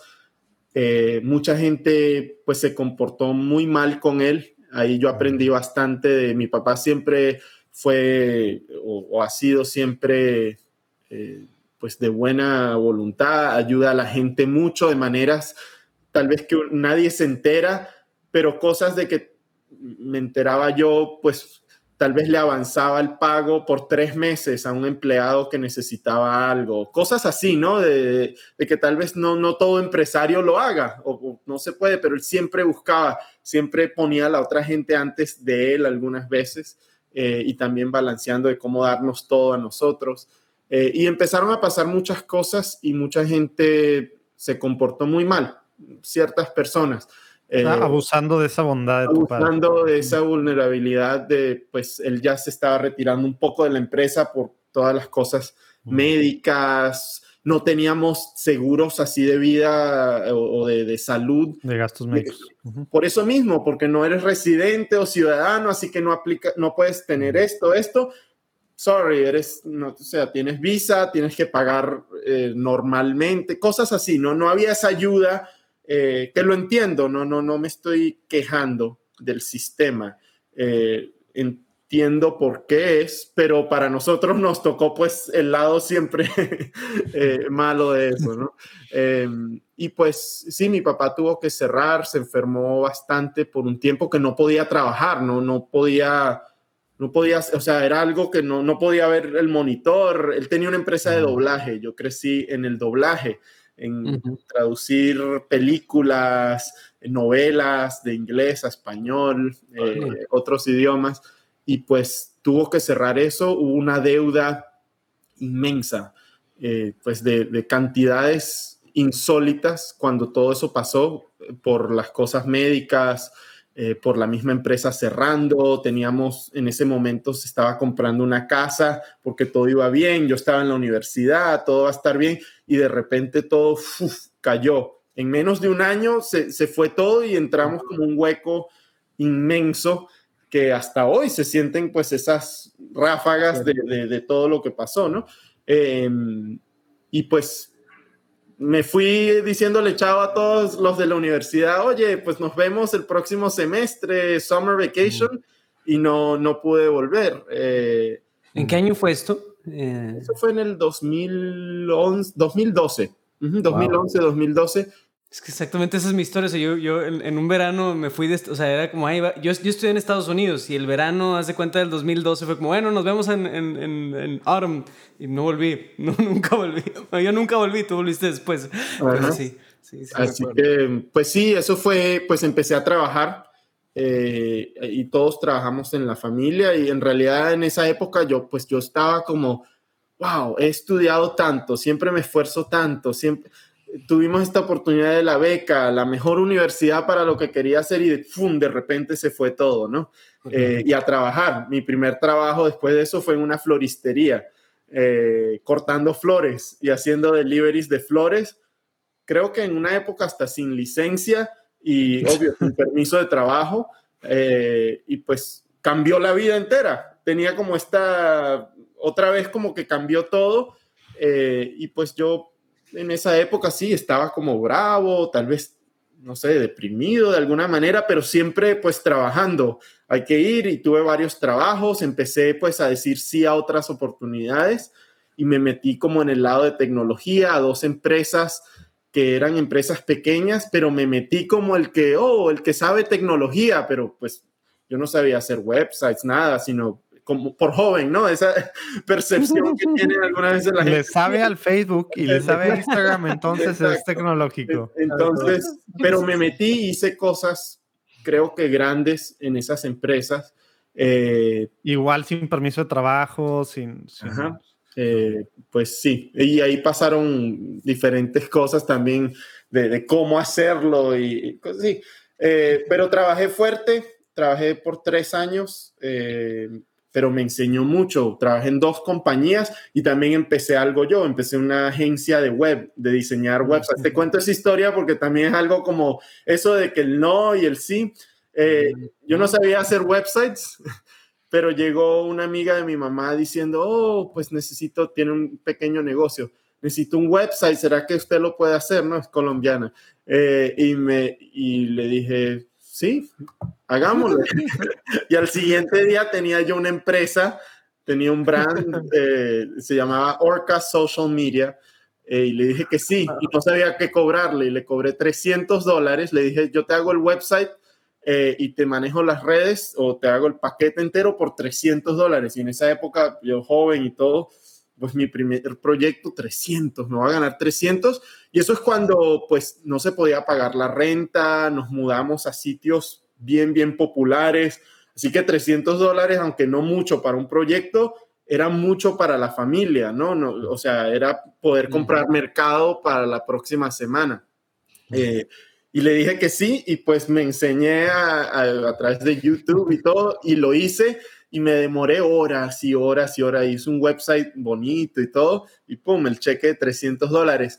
Pero esa fue mi primera clienta, digamos, oficial de ese negocio que empecé y me pagó por tres años. Eh, fue recurring, ¿no? Cada mes tenía una mensualidad después de ese proyecto y cosas así de que pues esa no era mi trayectoria, pero empecé esa empresa pequeña, era yo y en algún momento tuve un ayudante, pero eh, pues empecé eso y, pues ayudaba bastante a la casa mientras trabajaba en otros sitios, eh, lanzaba otros proyectos, tuve muchas, eh, o sea, fallos o, empecé muchas cosas, websites nuevos, aplicaciones que, oh, no, esto no se necesita o no, esto no es. Así que hubo bastante de eso. Eh, pero siempre trabajando y pues para ayudar era de necesidad. ¿Y todo el tiempo estaba ahí, acá, acá el tema de regresar a la universidad o eso dijiste ya, por aquí voy? Pues sí, era eh, el propósito de mis padres, se va a poder, vas a regresar a la universidad, vas a graduarte, pero la situación, la realidad era que había que pues trabajar y, y yo mismo cómo trabajo si el próximo mes no hay cómo pagar o cómo devuelvo a la universidad si no se tiene ni para la renta eh, una familia de cuatro, ¿no? Mi papá no pudiendo trabajar, mi mamá siendo maestra y los maestros eh, pues no, no ganan mucho, ¿no? Hasta hoy, eh, el mismo salario que ella siempre ha tenido, o sea, no, no hay rangos de, que se suba y sobre todo con la situación de inmigración y todo, no, no, no, o sea, fue muy, había que trabajar bastante. Penúltima interrupción, sí. Quiero platicar de uno que se, ha vuelto uno de mis podcasts favoritos de Juan Diego Network. Se llama En Consulta Privada con Pilar Cortés, que es psicóloga, neta, otro rollo. Sus pláticas, sus conferencias, sus cursos, otro rollos. Y por eso, bueno, desde el año pasado ahí la, la contacté y la convencí de que tuviera un podcast, porque otro rollo, su forma súper alivianada de decir las cosas súper práctica, súper concreta, pues ya lleva 17 episodios, o sea, 17 semanas. Esta semana es la 18, vamos a ver qué está sacando hoy mismo, que está saliendo platicando en católico. Por ejemplo, ve, episodios pasados duran como 20, 30 minutos. Siempre al principio presenta un caso de algo real. Obviamente cambia los nombres, pero alguien real que le escribe o que, que ve en terapia o en alguno de sus cursos. Y luego ella le responde y con cosas súper concretas también al final. El de la semana pasada fue cómo protejo a mi hijo de los peligros de internet. El del anterior, mi hijo no me cuenta nada. Luego, uff, me encantó a mí el 15, me hizo pensar demasiado, se lo pasé a mis hermanos, de hecho. Ese que se llama Ese hijo que aprieta tus botones. Antes uno, pues muy fuerte, que es cómo puedo sanar el abuso sexual de mi infancia. Otro, el deporte competitivo en la infancia y sus consecuencias, ese le encantó a mi esposa. Negligencia emocional, eventos traumáticos y cómo procesarlos, estuvo bueno también. Otro, codependencia madre-hija me da pavor la adolescencia de mis hijos, considerando el temperamento y la ocasión de los hijos. Mi, hijo no tiene grupo de amigos, me preocupa que mi hija engorde. Yo quiero ser, no quiero ser explosivo, pero no sé cómo controlarme. Ya no estoy enamorado de mi esposa. Quiero que mis hijos se lleven bien. La ansiedad de los niños. Así, cada semana, cosas súper actuales, súper prácticas y de una forma única en consulta privada con Pilar Cortés sabes, en juandiegonetwork.com, cualquiera de tus plataformas que estás escuchando esto. Eh, y pues cambió la vida bastante, pero tuve muchas, muchas experiencias que antes no las conectaba. Ahora, después de muchas cosas que pasaron después, se conectó todo y wow, ahora ciertas cosas que hice eh, pues regresé a la universidad después de trabajar bastante, fui a otra, también eso fue algo grande, ¿no? ¿Cuántos años después? Tres años, eh, trabajé tres años full. ¿Tu papá en este tiempo, todo el tiempo estuvo sin poder ver, así como dices, un monitor, así muy, le estaban sí, no, no podía trabajar eh, cita en cita, pues se le había caído esa empresa, teníamos una deuda grande, así que eran varias cosas, ¿no? No era tan simple. Y bueno, también las cosas de la visa, hay que renovar la visa, pero esta visa no te permite trabajar, te permite ser dueño de empresa, pero no te permite cosas así, ¿no? Que tal vez mucha gente tal vez no las entienda o, las viva, pero fueron muy, muy difíciles eh, para nosotros. Fue otro tipo de reto, ¿no? Em, y, y pues Sí, eh, tuve, empecé a trabajar en otra empresa y, pude hacer el deal de trabajo remotamente eh, y puedo estudiar desde la universidad y en la mm. universidad. Así que me fui a otra universidad, una universidad más pública. Eh, después de tres años de trabajar, a seguir estudiando ingeniería aeroespacial. Hasta eso fue grande. Hubo un milagro ahí que nadie, ahora me acuerdo, me dieron in-state tuition sin, sin o sea, la ley y todo dice, no, no puedes tener in-state tuition en tu situación. Y después de varios meetings, de, reuniones y, hablar y mi papá pelear y yo también pelear, eh, pues dijeron, pues sí, aquí y, tuve in-state tuition por, mucho tiempo sin, sin, sin, en realidad sin, sin tener los, las cosas para eso, ¿no? Sí, sí, sí.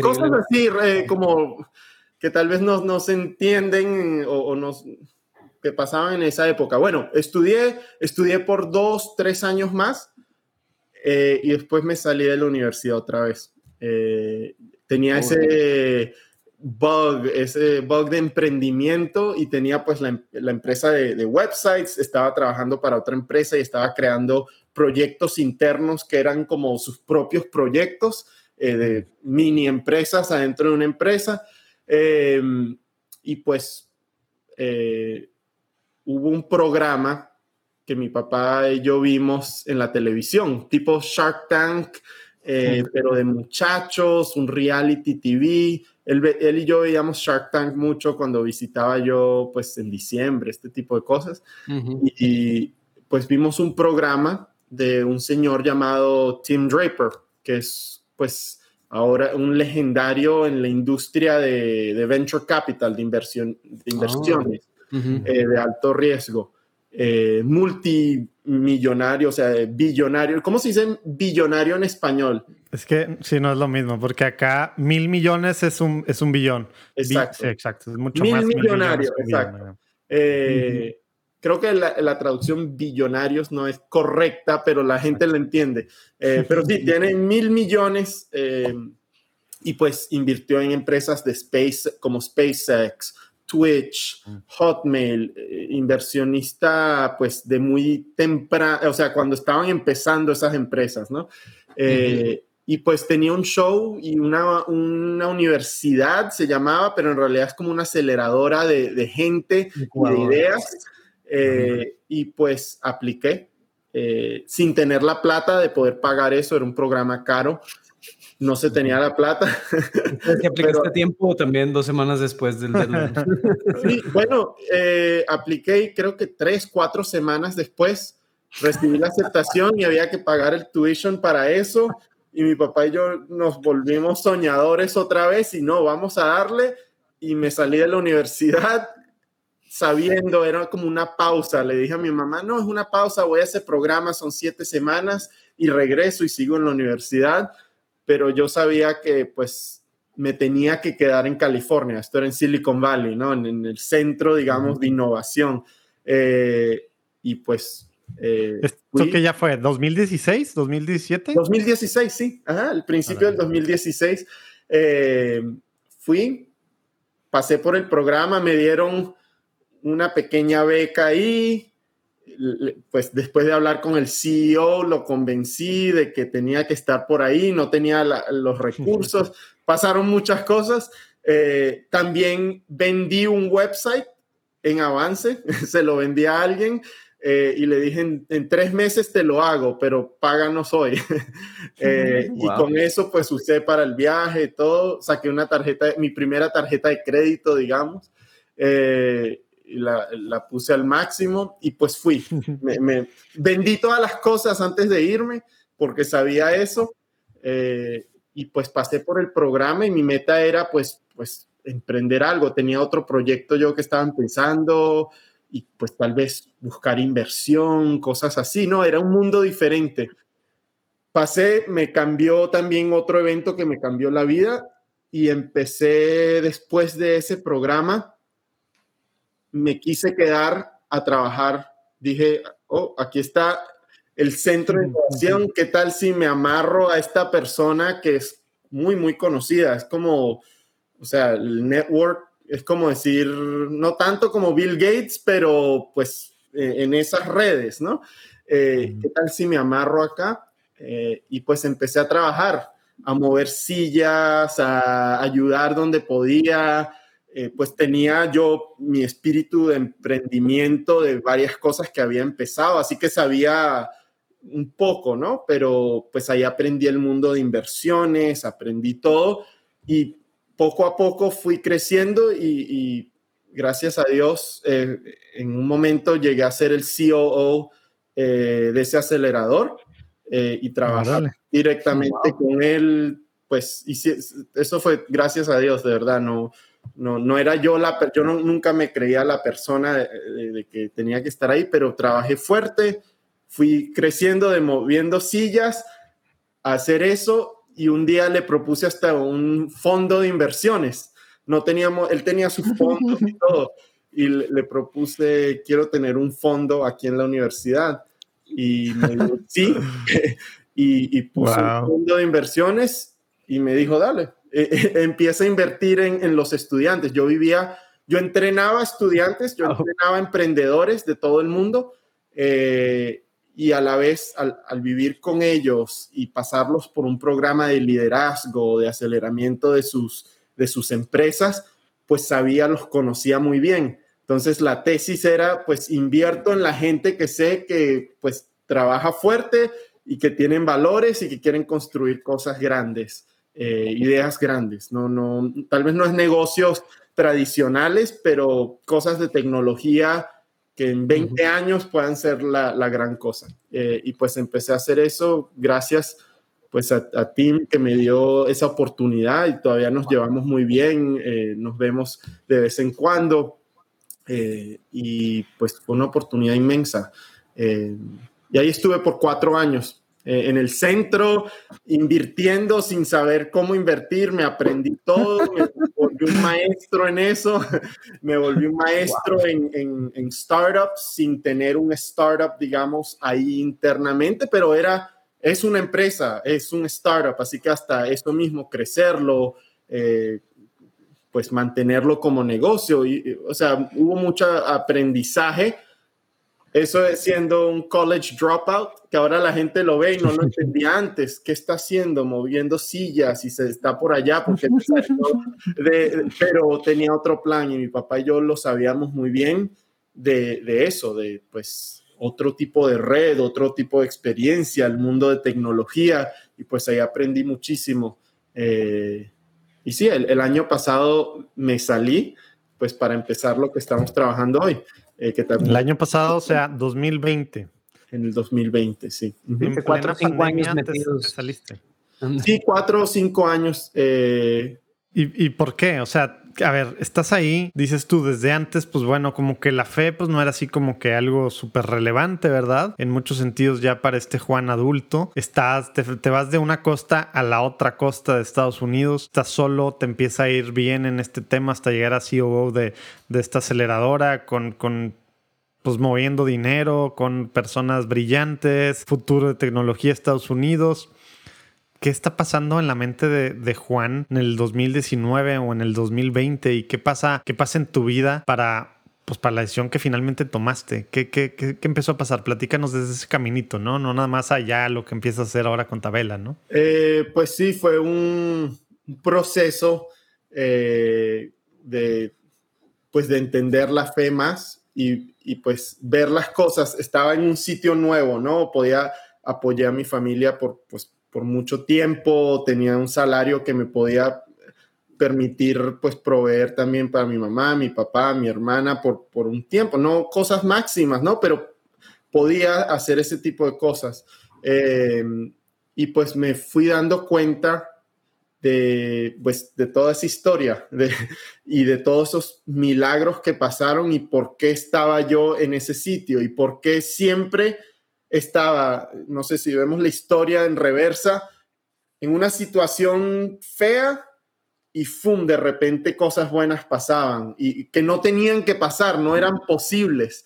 Así que esa, esa, historia como de milagros los empecé a, Pero, pero, pero, ¿cómo pasó eso? Porque de repente pensamos, ah, pues esos aha moments así, estabas haciendo, viendo la naturaleza y o estabas dormido y fue una cosa gradual. O, eh, gradual, ¿no? Por, un tiempo grande también, pues ver el mundo hasta mucho más secular. Si vas a California, sobre todo a Silicon Valley, es un mundo en el que Dios no es, no, no se habla de Dios, ¿no? No se habla de, de religión, no se habla de, pues, y de católicos menos.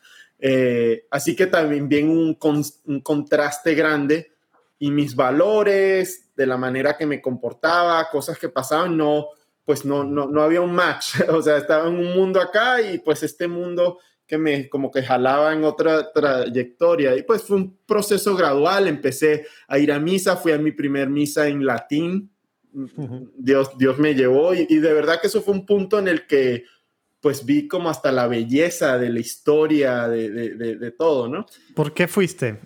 O sea, ¿por qué fuiste esa primera vez? ¿Cómo se te ocurrió? ¿Alguien te dijo? Pues ¿Dónde lo viste? pues si llegaste ya, resultó que era Santo y pues vamos, una experiencia nueva. ¿Qué es esto? Estaba viendo cosas online y, eh, y de verdad, bueno, el punto que pues están hablando como de un punto. Hubo un punto grande en el, un momento, un milagro inmenso y no, tal vez no puedo hablarlo mucho. Eh, por temas de inmigración y todo, pero estaba en un momento en el que mis abogados me decían, eh, no vas a poder quedarte en los Estados Unidos, tienes que pasar por este proceso, te vamos a llevar a otro país por un tiempo y pues mm. después de varios tiempos puedes regresar. Eh, no había la opción de, cómo yo quedarme. Eh, y de repente pasé por un trámite en el que, bueno, era pasar por el trámite pues por, por darle la, con esperanza, ¿no? eh, y hubo un evento pues inmenso en el que el oficial de inmigración en varias de esas reuniones me dijo, ¡fum! Aquí está, te puedes quedar en los Estados Unidos. Algo inexplicable, eh, de verdad. Em, eso fue un evento grande, eso pasó creo que en el 18, 2018, 2019. y lo primero que hice fui a una iglesia antes de llamar a mi mamá y mi papá de que eso había pasado y pues sí, llorando y, pues creo que eso fue un evento grande en el que me di cuenta de que Dios quiere que esté aquí y, siempre pues ha querido que esté aquí en los Estados Unidos, tal vez en el futuro, que, no sé qué tiene para nosotros, ¿no?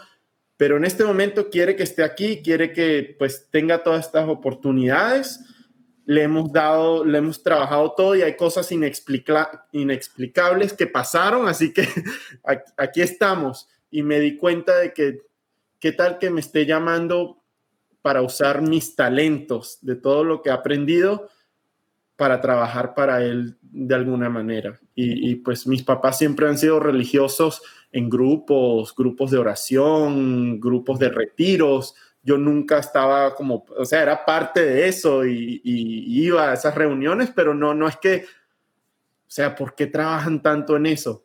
Pero en ese momento me di cuenta de que, ¿qué tal que toda esta, toda experiencia, todas las cosas que pasaron, de saltar de ser, trabajar en una floristería cortando flores y en menos de cuatro años, cinco años, ser CEO de pues una aceleradora de startups mundial e invertir con uno de los mejores en el mundo.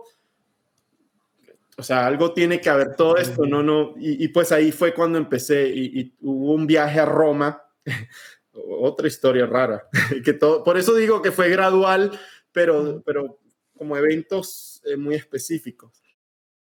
What up? Última interrupción para irnos al final de la plática con Juan, que, ah, cómo se nos fue el tiempo, ¿verdad?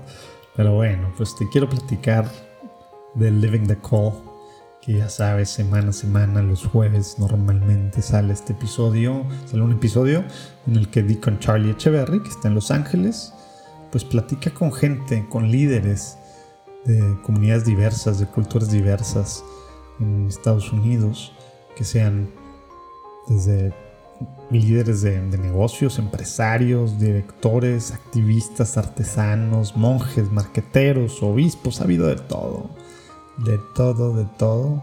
Hay cosas padrísimas que están pasando por ahí y realmente vas a no solo, no solo aprender mucho, pero la forma en la que Deacon Charlie habla lo presenta, que le entra los temas con las personas, bueno, es muy única, muy diferente. Así pues ya sabes, estuvo platicando la semana antepasada con Edmundo Reyes, fundador de Real y Verdadero. Ha estado con, con Carlos Briceño de Chicago, bueno, de Illinois, con Armando Cervantes, con Sequoia Sierra, con el padre Agustino Torres, con Rodrigo González, con Héctor Molina, el Apologeta, con, bueno, Jess Echeverry. Así muchas, muchas cosas eh, platicadas padrísimas que ha tenido que que bueno, pues al final nos enseñan mucho de, lo que es el ser latino en Estados Unidos y, el liderazgo de los latinos en Estados Unidos, en la iglesia y en otras cosas que uno pensaría, pues no hay liderazgo latino católico, pues sí, estamos en todos lados. Fui a Roma por una conexión con el Vaticano y Tim Draper y le propuse, ¿por qué no vamos y le proponemos al Vaticano a enseñar emprendimiento a los sacerdotes. ¿Qué tal si los sacerdotes los pasamos por nuestro programa de liderazgo? Eh, porque había una conexión y querían hacer negocios de algún tipo y yo, oye, tenemos esta escuela, entrenamos emprendedores, esta puede ser el, el, proposal, ¿no? ¿Por qué no enseñamos a, sacerdotes a ser emprendedores también o a tener esos, eh, ese skill set, ¿no? Eh, y me dijo, ok. y fuimos, pasé por un, programa ahí en el, en el, Vaticano, que todavía ahora con Tabela soy parte de ello, pero en, el, pues, en, esa, en esas fechas estuve en un parque, no me acuerdo el nombre, pero eh, sé específicamente dónde queda, un parque muy famoso en, Roma. Eh, estaba con una amiga pues muy especial en mi vida que también trabajaba para, para la misma empresa. Estábamos ahí en ese proyecto y pues me empezó a preguntar, siempre estás hablando de religión, siempre estás hablando de estas cosas, de por qué la iglesia no tiene esto, por qué no tal cosas, ideas que tenía cuando tenía 16 años. Ahorita les cuento cómo salió Tabela, digamos. Eh, ¿Por qué quieres emprender este otras cosas y por qué no lo haces? Si tienes todo el talento para eso. Y esas preguntas en realidad creo que vinieron de Dios en el momento adecuado. En un, no, nunca había visitado Roma, el Vaticano, cosas religiosas vi que pues, la iglesia quería hacer cosas innovadoras y pues ¡fum! fue como un momento de que tengo que usar todo esto para hacer algo para Dios, eh, para, para, la fe, para la iglesia. Y ese fue, digamos, el momento como, si hay un momento claro, fue ahí fue cuando tomé la decisión, volví de, de ese viaje y renuncié de una, de una espera de seis meses y propuse otras cosas, así que no, no, no fue así tan rápido, pero vine diciendo tengo que ir a hacer algo mucho más grande y, le dije a, Tim, voy a trabajar para alguien mucho más grande, eh, pues no de, mucho más grande que tú, ¿no? De, pues Dios, eh, así que pues ahí fue cuando empecé la trayectoria con... Oye, a ver, antesito de eso, platícanos de este, de este proyecto tantito de qué, qué, qué, es lo, qué es a lo que fuiste al Vaticano. Dijiste innovación, sacerdotes, pero en sí platícanos un poquito porque aparentemente fue muy importante para que a tu amiga se le ocurrieran estas preguntas y todo esto el Señor fue como que la última cosa que usó para, para lo que estás haciendo. Entonces, y aparte, pues es algo intrigante, ¿no? Un tema de innovación, una un, un rollo de, de tecnología de, del, ¿cómo se llama? De de California, ¿verdad? En el Vaticano. ¿Qué hacías? Platícanos cuál era el proyecto, qué hacía. Y también dijiste que sigue y que, y que Tabela tiene que ver, a ver qué onda con innovación y que el Vaticano se está abriendo en innovación. A lo mejor gente escucha catolicismo, Vaticano, innovación no serían las primeras 100 palabras que se le ocurren, ¿verdad? y ahorita podemos hablar de eso porque es raro. Yo siempre digo, pues la iglesia ha sido el centro de innovación del mundo durante los últimos, bueno, bueno, los últimos 40, 50 años, ya, no, no, no. Yo, yo, creo que desde la ilustración o desde la revolución industrial, sobre todo, perdimos ahí, le fuimos dejando de hacer cosas, ¿verdad? Pero, pero así era la iglesia, 18, 19 siglos. El, centro de innovación. De belleza, de arte, de innovación, de todo eh, pues ahorita lo vamos a cambiar, con, por ejemplo, con el proyecto de ustedes, la empresa de ustedes, con Tabela, todo lo que está pasando, pues vamos, va a haber como un revival eh, de, todo esto. Pues yo no tenía que ir a Roma, iba a ir a otra persona de, de la empresa, pero por X razón, una, una persona que no es católica, eh, dijo, oh, no puedo porque hay otro viaje, no podemos ir, y yo no sabía qué era, no sé, eh, como que el Vaticano, oh, mi fe, soy católico, nadie sabía en la empresa que yo practicaba que era católico, eh, que iba a misa los domingos, o sea, no era, no, no había como, nunca se habló de eso. Y pues me dijeron, oye Juan, ¿por qué no vas tú? Representando, siendo el CEO de la universidad, ¿por qué no representas pues al ecosistema más grande de, de TIM, de inversiones, otros fondos? Eh, y dije, wow, el Vaticano, sí, soy católico, me encantaría. Y, y ahí pues empezaron esas conversaciones. Eh, pero el proyecto se llama eh, Laudato Si Challenge, es una organización que trabaja con pues con el Vaticano, es una organización separada, pero pues como que el Vaticano los está ayudando bastante. Ese, mm. ese challenge, ese reto, Laudato Si, es eh, respondiendo la llamada del Papa eh, a pues mejorar las cosas eh, en el mundo, ¿no? De, que si el climate change, el, cambio de, pues las cosas que están pasando. Es, ah, exacto. Em, y pues fue eso, y yo no sabía mucho, entonces, ok, ¿qué voy a representar? Así que dije, ¿por qué no enseñamos a sacerdotes? Ese va a ser el proyecto que vamos a presentar al frente del cardenal Turkson.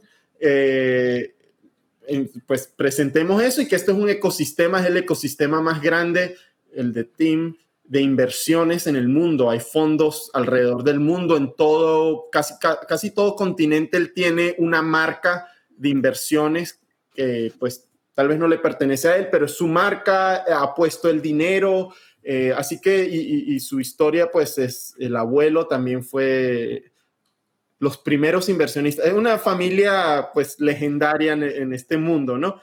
Entonces fui a representar eso y, y el proyecto inicial es, ¿por qué no entrenamos a sacerdotes?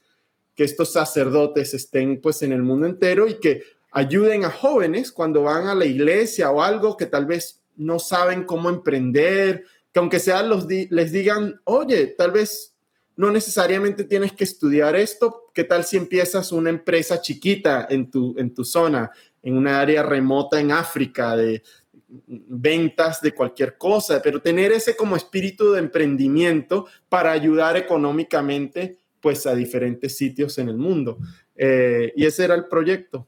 Eh, y fui a un proyecto que, que, pues sí, se nos ocurrió así y, fue, y ahí conocí mucha gente que, eh, empresas eh, que estaban trabajando para responder ese llamado del Laudato eh, de ciertas maneras, ¿no? Pues ahí conocí mucha gente y pues en ese viaje fue cuando vi, hay empresas que están trabajando con el Vaticano de alguna manera, que están resolviendo problemas que la iglesia quiere, pues, eh, tener soluciones para ello y están tratando de hacerlo con empresas privadas, con startups, con organizaciones, non-profits. O sea, hay un movimiento ahí, o sea, tiene, eh, tiene las ganas, ¿no? Eh, y pues ahí fue, ese fue el momento en el que empecé a, ya estaba explorando esta idea, pero no la tenía mucho. Cuando yo tenía 16 años, iba a misa con mis papás, yo veía el, el boletín, algunas veces, perdóname Dios, pero me sentaba en la misa y me empezaba yo a contar todos los, eh, los advertisers en el boletín. Eh, y le decía a mi papá, pues, oye, mira cuántos hay y cosas de, procesamiento de pago, porque hay que dar cash, no tengo cash. Así que esto fue como el inicio, el, boletín, el papel me, me, me, mantenía como cuando tenía edad, así.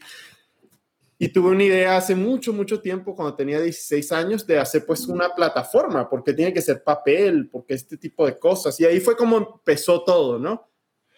Después de más de 10 años, ahí fue cuando, con toda la experiencia y todo, dije, ¡pum! Eh, del lado de, pues, el lado espiritual estaba, ya estaba eh, metido pues en la fe, lo entendía, estaba estudiando un poco de apologética, pues, online, este tipo de cosas. Eh, y en el lado, pero no estaba ese como el lado de, estoy en este lado de business y de startups y de emprendimiento y sé qué tan grande puede cambiar eh, problemas grandes, pobreza en el mundo, gracias a una empresa grande que viene y crea empleos, o sea, eso, el capitalismo en sí veo, eh, lo entiendo, ¿no? Y no veía, ok, por la iglesia, ¿qué puedo hacer? ¿Cómo uso estos talentos? Ahora que entiendo todo este mundo, y pues ahí fue conectando todo y vi, me empecé a enterar otra vez de que la iglesia, pues en el método de comunicación no ha cambiado, todavía es en papel los domingos. Eh, hasta cosas tecnológicas, las plataformas tecnológicas que usan o están muy fragmentadas de que, oh, sí, estamos en Facebook, estamos en Instagram, estamos aquí, pero las comunidades en sí, los grupos de ministerio usan WhatsApp o están en Facebook Messenger, en plataformas seculares, y un sacerdote con su flock, con su, con su, pues, con, su Exacto. No tiene, pues, método de qué está pasando en estos grupos, en este grupo de oración. Todo está fragmentado, todo el mundo en sus propias plataformas. La tecnología que usa la iglesia en sí es tecnología de los 90. Si ves los softwares que usan internamente para manejar cualquier cosa, son de los 90. Me, dan ganas, me dan ganas de decir nombres, pero me voy a, me voy a controlar. o, sea, o sea, un mundo completamente diferente. El mundo tan avanzado y viendo yo cosas más avanzadas todavía. Y, no nada más eso, también una que otra de las que yo he visto que más se usan, ni siquiera son católicas, ¿no? O sea, son de, de digamos, cristianas no católicas, que obviamente, pues qué bueno que estén haciendo eso, pero por lo mismo está súper incompleto en mil cosas porque la vida es otra. Diferente, nadie, así que yo lo vi como de los ojos y es de los más grandes, ¿verdad? Que usan parroquias, diócesis, el que tú sabes. y hay softwares que sí, tienen este tipo de cosas, pero o son compañías protestantes, pues queremos a nuestros hermanos y todo, pero ¿quién quita que en algún momento digan o hagan algo en la plataforma y saquen algo, pues que no, no es de la fe o, que nos lleve fuera? Cosas así han pasado, así que no, no, no es que sea, oh, no, eso no va a pasar, no, puede pasar eh, y pues también cosas caras. Las iglesias pagan tanto por tecnología que es muy simple.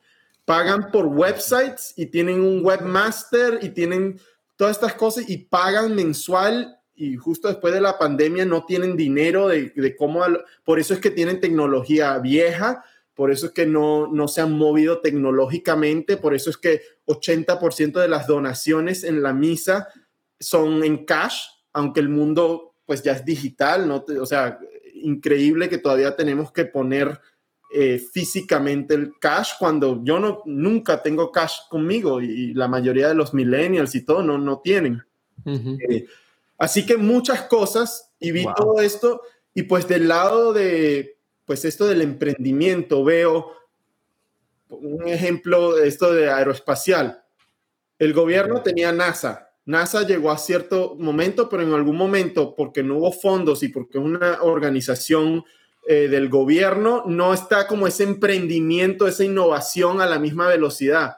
En menos de 5 o 10 años llega Elon Musk y crea SpaceX y crea mejores cohetes, mucho más eficientes, que ya han puesto a gente en el espacio por mucho menos costo porque es una empresa privada, está el emprendimiento, están otros eh, incentives, ¿no? Eh, de, cómo hacer las cosas, el capitalismo en sí, y eso ha traído otras empresas, eh, pues hasta Amazon tiene cohetes, Virgin Galactic tiene cohetes, así que hay una empresa y la innovación sube. ¿Por qué eso no pasa en el mundo religioso con estas cosas de comunicación, con el mundo que está cambiando tanto, de que entras a Facebook y ves advertisements o ves tus amigos y todo, pero después, o, te conectas con tu iglesia, pero sales del perfil y ves advertisements de Planned Parenthood eh, que te queda a dos cuadras porque no vienes a una cita y si necesitas ayuda, cosas así. Así que no, hay algo como raro en el que el mundo católico no se ha movido y eso es parte del problema que, que, que estamos eh, en el mundo entero pasando por ello, pero ya eso va a cambiar con todos estos proyectos que han salido con ustedes, con nosotros, eh, con proyectos alrededor que, he conocido. ¿Por qué el mundo católico no se ha movido de esa manera? Eh, y esa fue como la, la idea de, voy a crear una empresa de tecnología y es una empresa porque tiene que crecer grande para poder hacer hasta mucho más impacto, que no se quede tipo non-profit, eh, siempre pidiéndole dinero a gente, donaciones.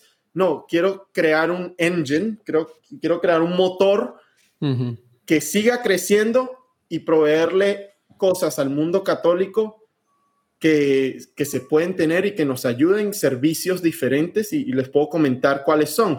Ahorita empezamos con Tabela, la aplicación, que es una aplicación social. En, en un futuro va a ser como la red social de católicos, pero se empieza con dos aspectos.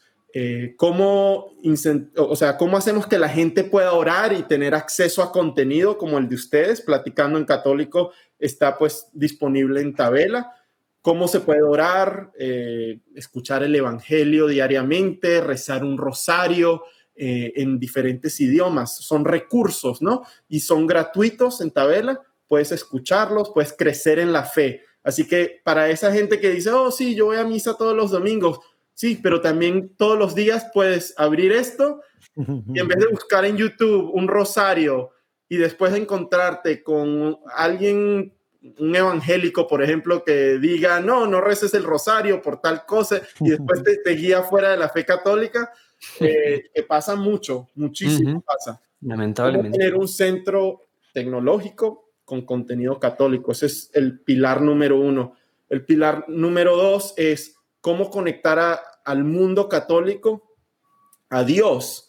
¿Y cómo lo hacemos? Conectándolo más a sus comunidades católicas o eso puede ser a una parroquia cercana a ti, eh, de poder saber qué es lo que está pasando, eh, si hay eventos, comunicarte con el sacerdote, con el equipo, las horas de misa, eh, estar como en un, en un círculo social cerrado para esa comunidad y también las comunidades que existen.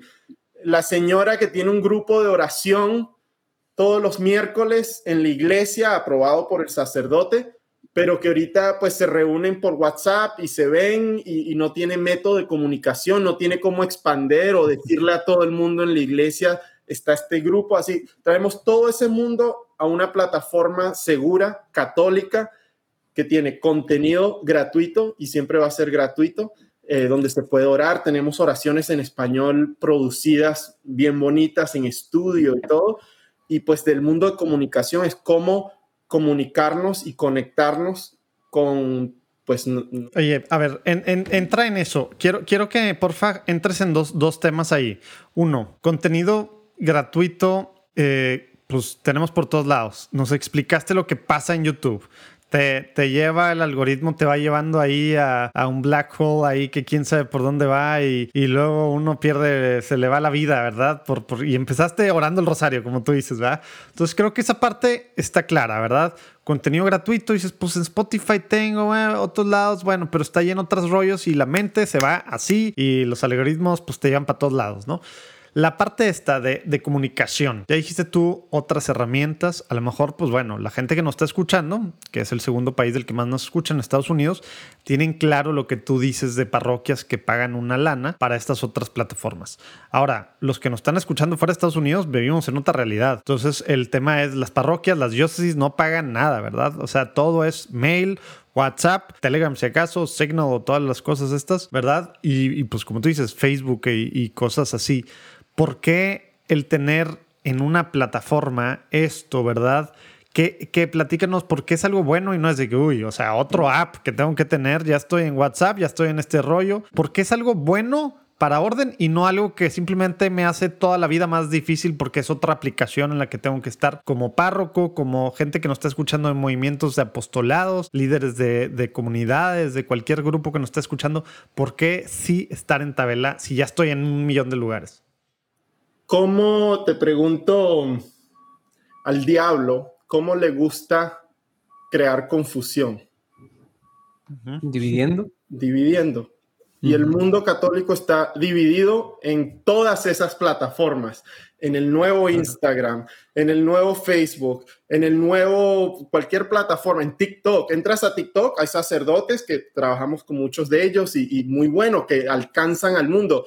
Ok, pero el siguiente video es algo que de verdad no, no nos acerca a Dios de ninguna manera. Así que todas esas plataformas se pueden usar para el bien y para llegarle a gente, pero no hay una plataforma para esta comunidad que se sienta segura en el que al entrar sé que me voy a encontrar con contenido católico, sé que me voy a encontrar con iglesias católicas, sé que me voy a eh, conectar con grupos católicos. Obvio que ahí pues la gente es gente y tal vez algún grupo en un futuro tal, eh, no, no, no, esté siguiendo las cosas, pero del mundo, aunque sea de encontrar todo eso, no es en un mundo fragmentado que existe ahorita. Eh, y para la iglesia, por ejemplo, no tienen, no, no, no quiero usar la palabra control, no tienen como el alcance de saber qué es lo que está pasando en su comunidad. Un sacerdote, sí, hace muchísimas cosas en la iglesia, está ahí para la comunidad, pero la comunidad se está fragmentando, se está yendo en esos mismos grupos, en ese mismo grupo de la señora que hace oraciones todos los miércoles, no quita que entre alguien del mundo protestante que hable hasta mejor o algo y les diga, oye, ¿por qué no vienen a mi iglesia? Y somos un mundo unidos y también es cristiano y se va yendo la gente. Así que no, no, no está esa plataforma, digamos, de nivel tecnológico que nos ayude a estar más cerca eh, juntos. Creo que es la situación similar a lo que comentabas hace rato de, ya ves, los adolescentes que viven en dos culturas, ¿no? En la gringa, pero también con raíces uh, latinas, ¿no? Entonces tienen que hablar dos idiomas distintos, tienen que vivir dos vidas distintas prácticamente, ¿no? Exactamente lo mismo en la iglesia con estos temas tecnológicos a veces, ¿no? O sea, es como en, en las parroquias el mundo funciona de una manera distinta, análoga, antidigital, nada. Y en el mundo digital, pues algunos padres están ahí, algunas cosas, pero se siente incompleto, se siente fragmentado. Entonces creo que sí es, es muy valioso esta, pues, algo así, o sea, decir, que vamos a, a, innovar, a intentar no solo innovar, sino también unir ambas cosas, ¿no? Eh, te digo que pues una de las, lo que nos hace diferente de toda empresa que ha tratado de hacer algo parecido te, iba a preguntar, porque hace como dos años o más tuvimos aquí a Richie Orozco de Catholic Connect y tenía una idea similar. Eh, creo que aquí no, pero en nuestros eventos hemos tenido a, Brian de, Halo, ¿verdad? Y tema de contenido, eh, que también ya están haciendo cosas en español. Eh, temas de repente, pues de un grupo en alguna aplicación, o ahora que están de moda tantos, no sé cómo se llaman, grupos o listas o lo que sea en Telegram, de grupos católicos, pues para todos lados, ¿verdad? Etcétera cómo se distingue Tabela y pégalo, porfa, porque vamos a tener que ir hacia el final. Pégalo esto hablándole ahora sí a la gente. Al principio de esta platicada ya salió un anuncio que hicimos de Tabela, ya saben los datos y en los shows nos viene todo, pero, pero platícanos eh, a quién le debe de importar en esta etapa en la que estás, quién, quién te debe contactar y cómo, ¿no? Para ir cerrando con eso. Las iglesias, eh, sobre todo, las parroquias, eh, somos la única empresa que no cobra por la tecnología. Toda empresa, aunque sean católicas o del mundo protestante, vas y tratas de usar su tecnología para alcanzar a gente y el engagement y cómo mandar mensajes.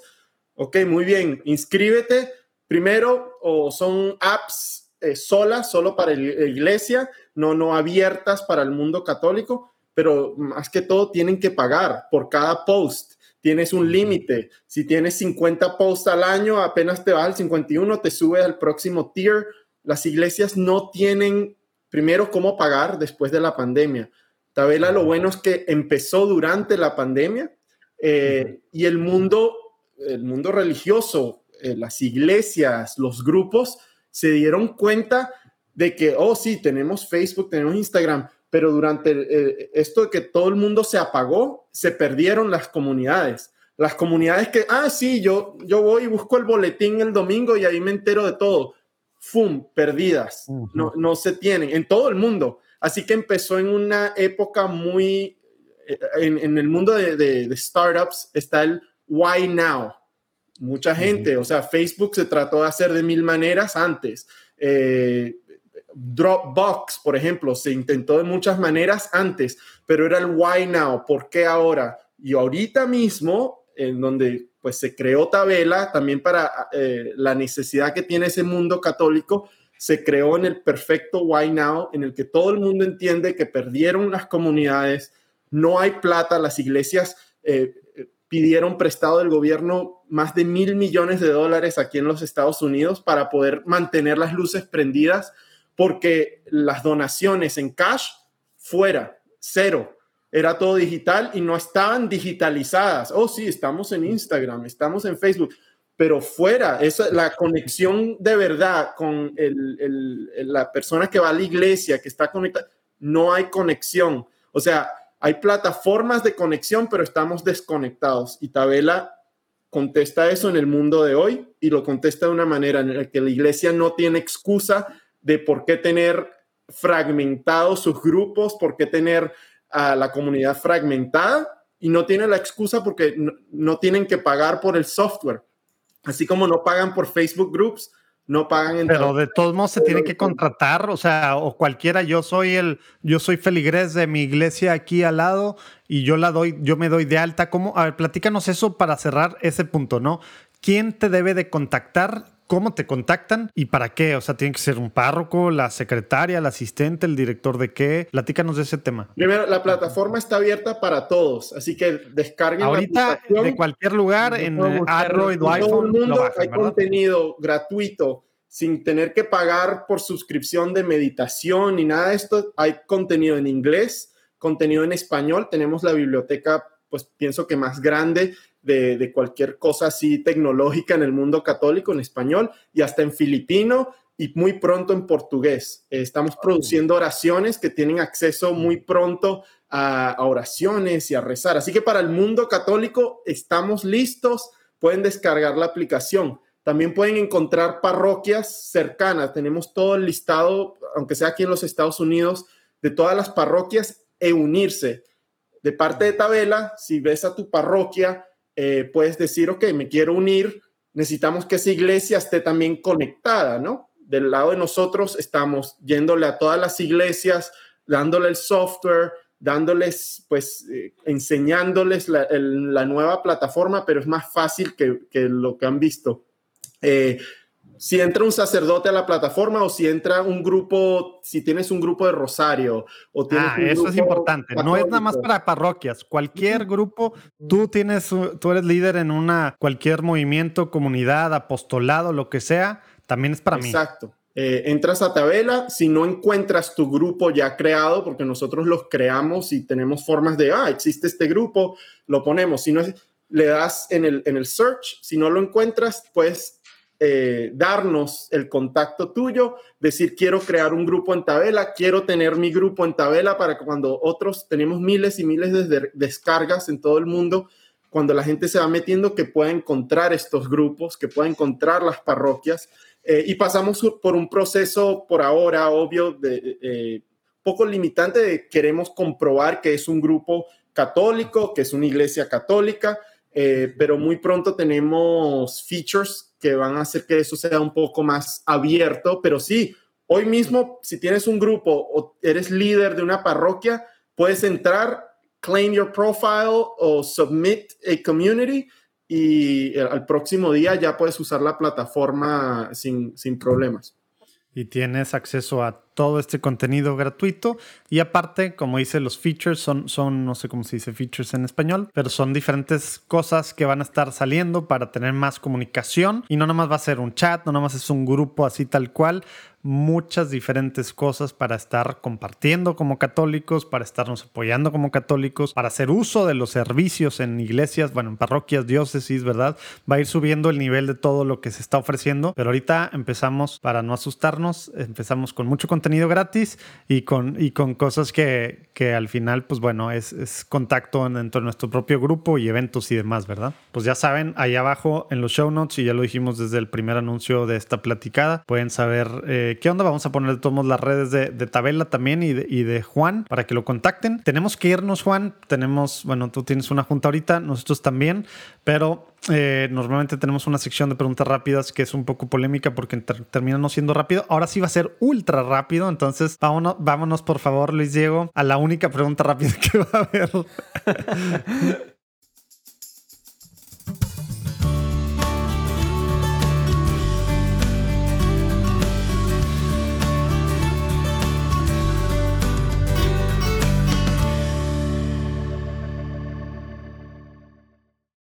Pues bueno, Juan, ¿tienes alguna intención por la cual te gustaría que oráramos y que oraran todos los que nos escuchan? Sí, pues hablemos, eh, hagamos la intención. Esto que hablamos durante mi historia es muy diferente, pero también llena de retos y creo que mucha gente tal vez en los Estados Unidos se conecta.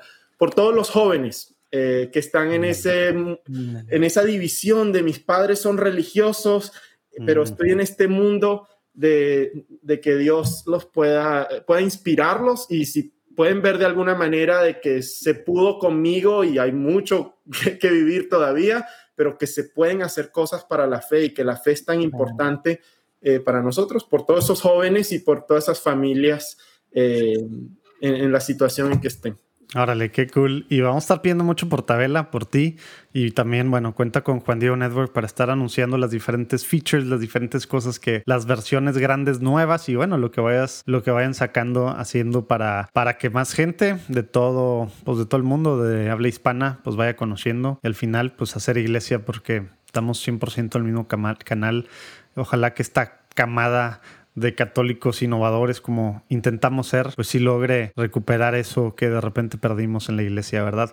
Gracias Juan por todo lo que estás haciendo. Pedimos a bajar el app y una cosa, no dejamos que nadie se nos vaya sin que así como los agentes de seguros decimos, nos recomiendes a dos personas que tú creas que están haciendo cosas padrísimas, extendiendo el reino del Señor en cualquier parte del mundo, en cualquier trinchera con las que podamos platicar aquí. ¿Quién nos recomiendas? Dale, eh, ya ahorita mismo. Pues, sí. Si los, si los traes así, échalos, si no, pues luego me los pasas.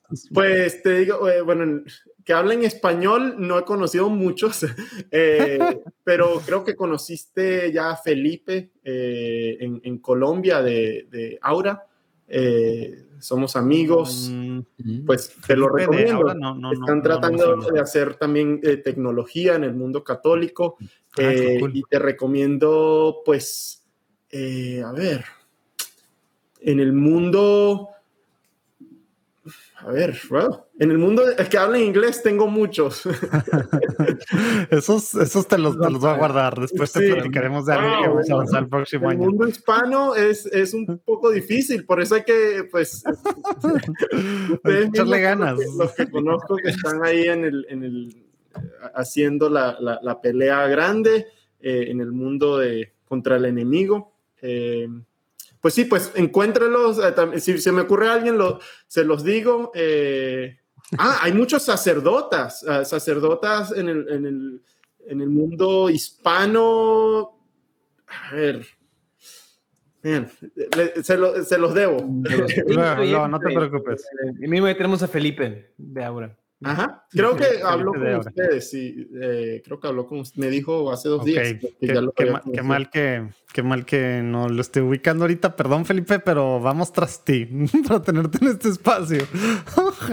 soy, soy un poco malo con estas cosas. Oye, bueno Juan, tenemos que correr, Dios te bendiga, gracias por todo lo que estás haciendo, pidamos mucho por, por Tabela, por todo el equipo, ya no entramos a muchos detalles que luego estoy seguro que va a haber espacio para irlo haciendo. Nos vemos el próximo lunes y que Dios los bendiga. Amén.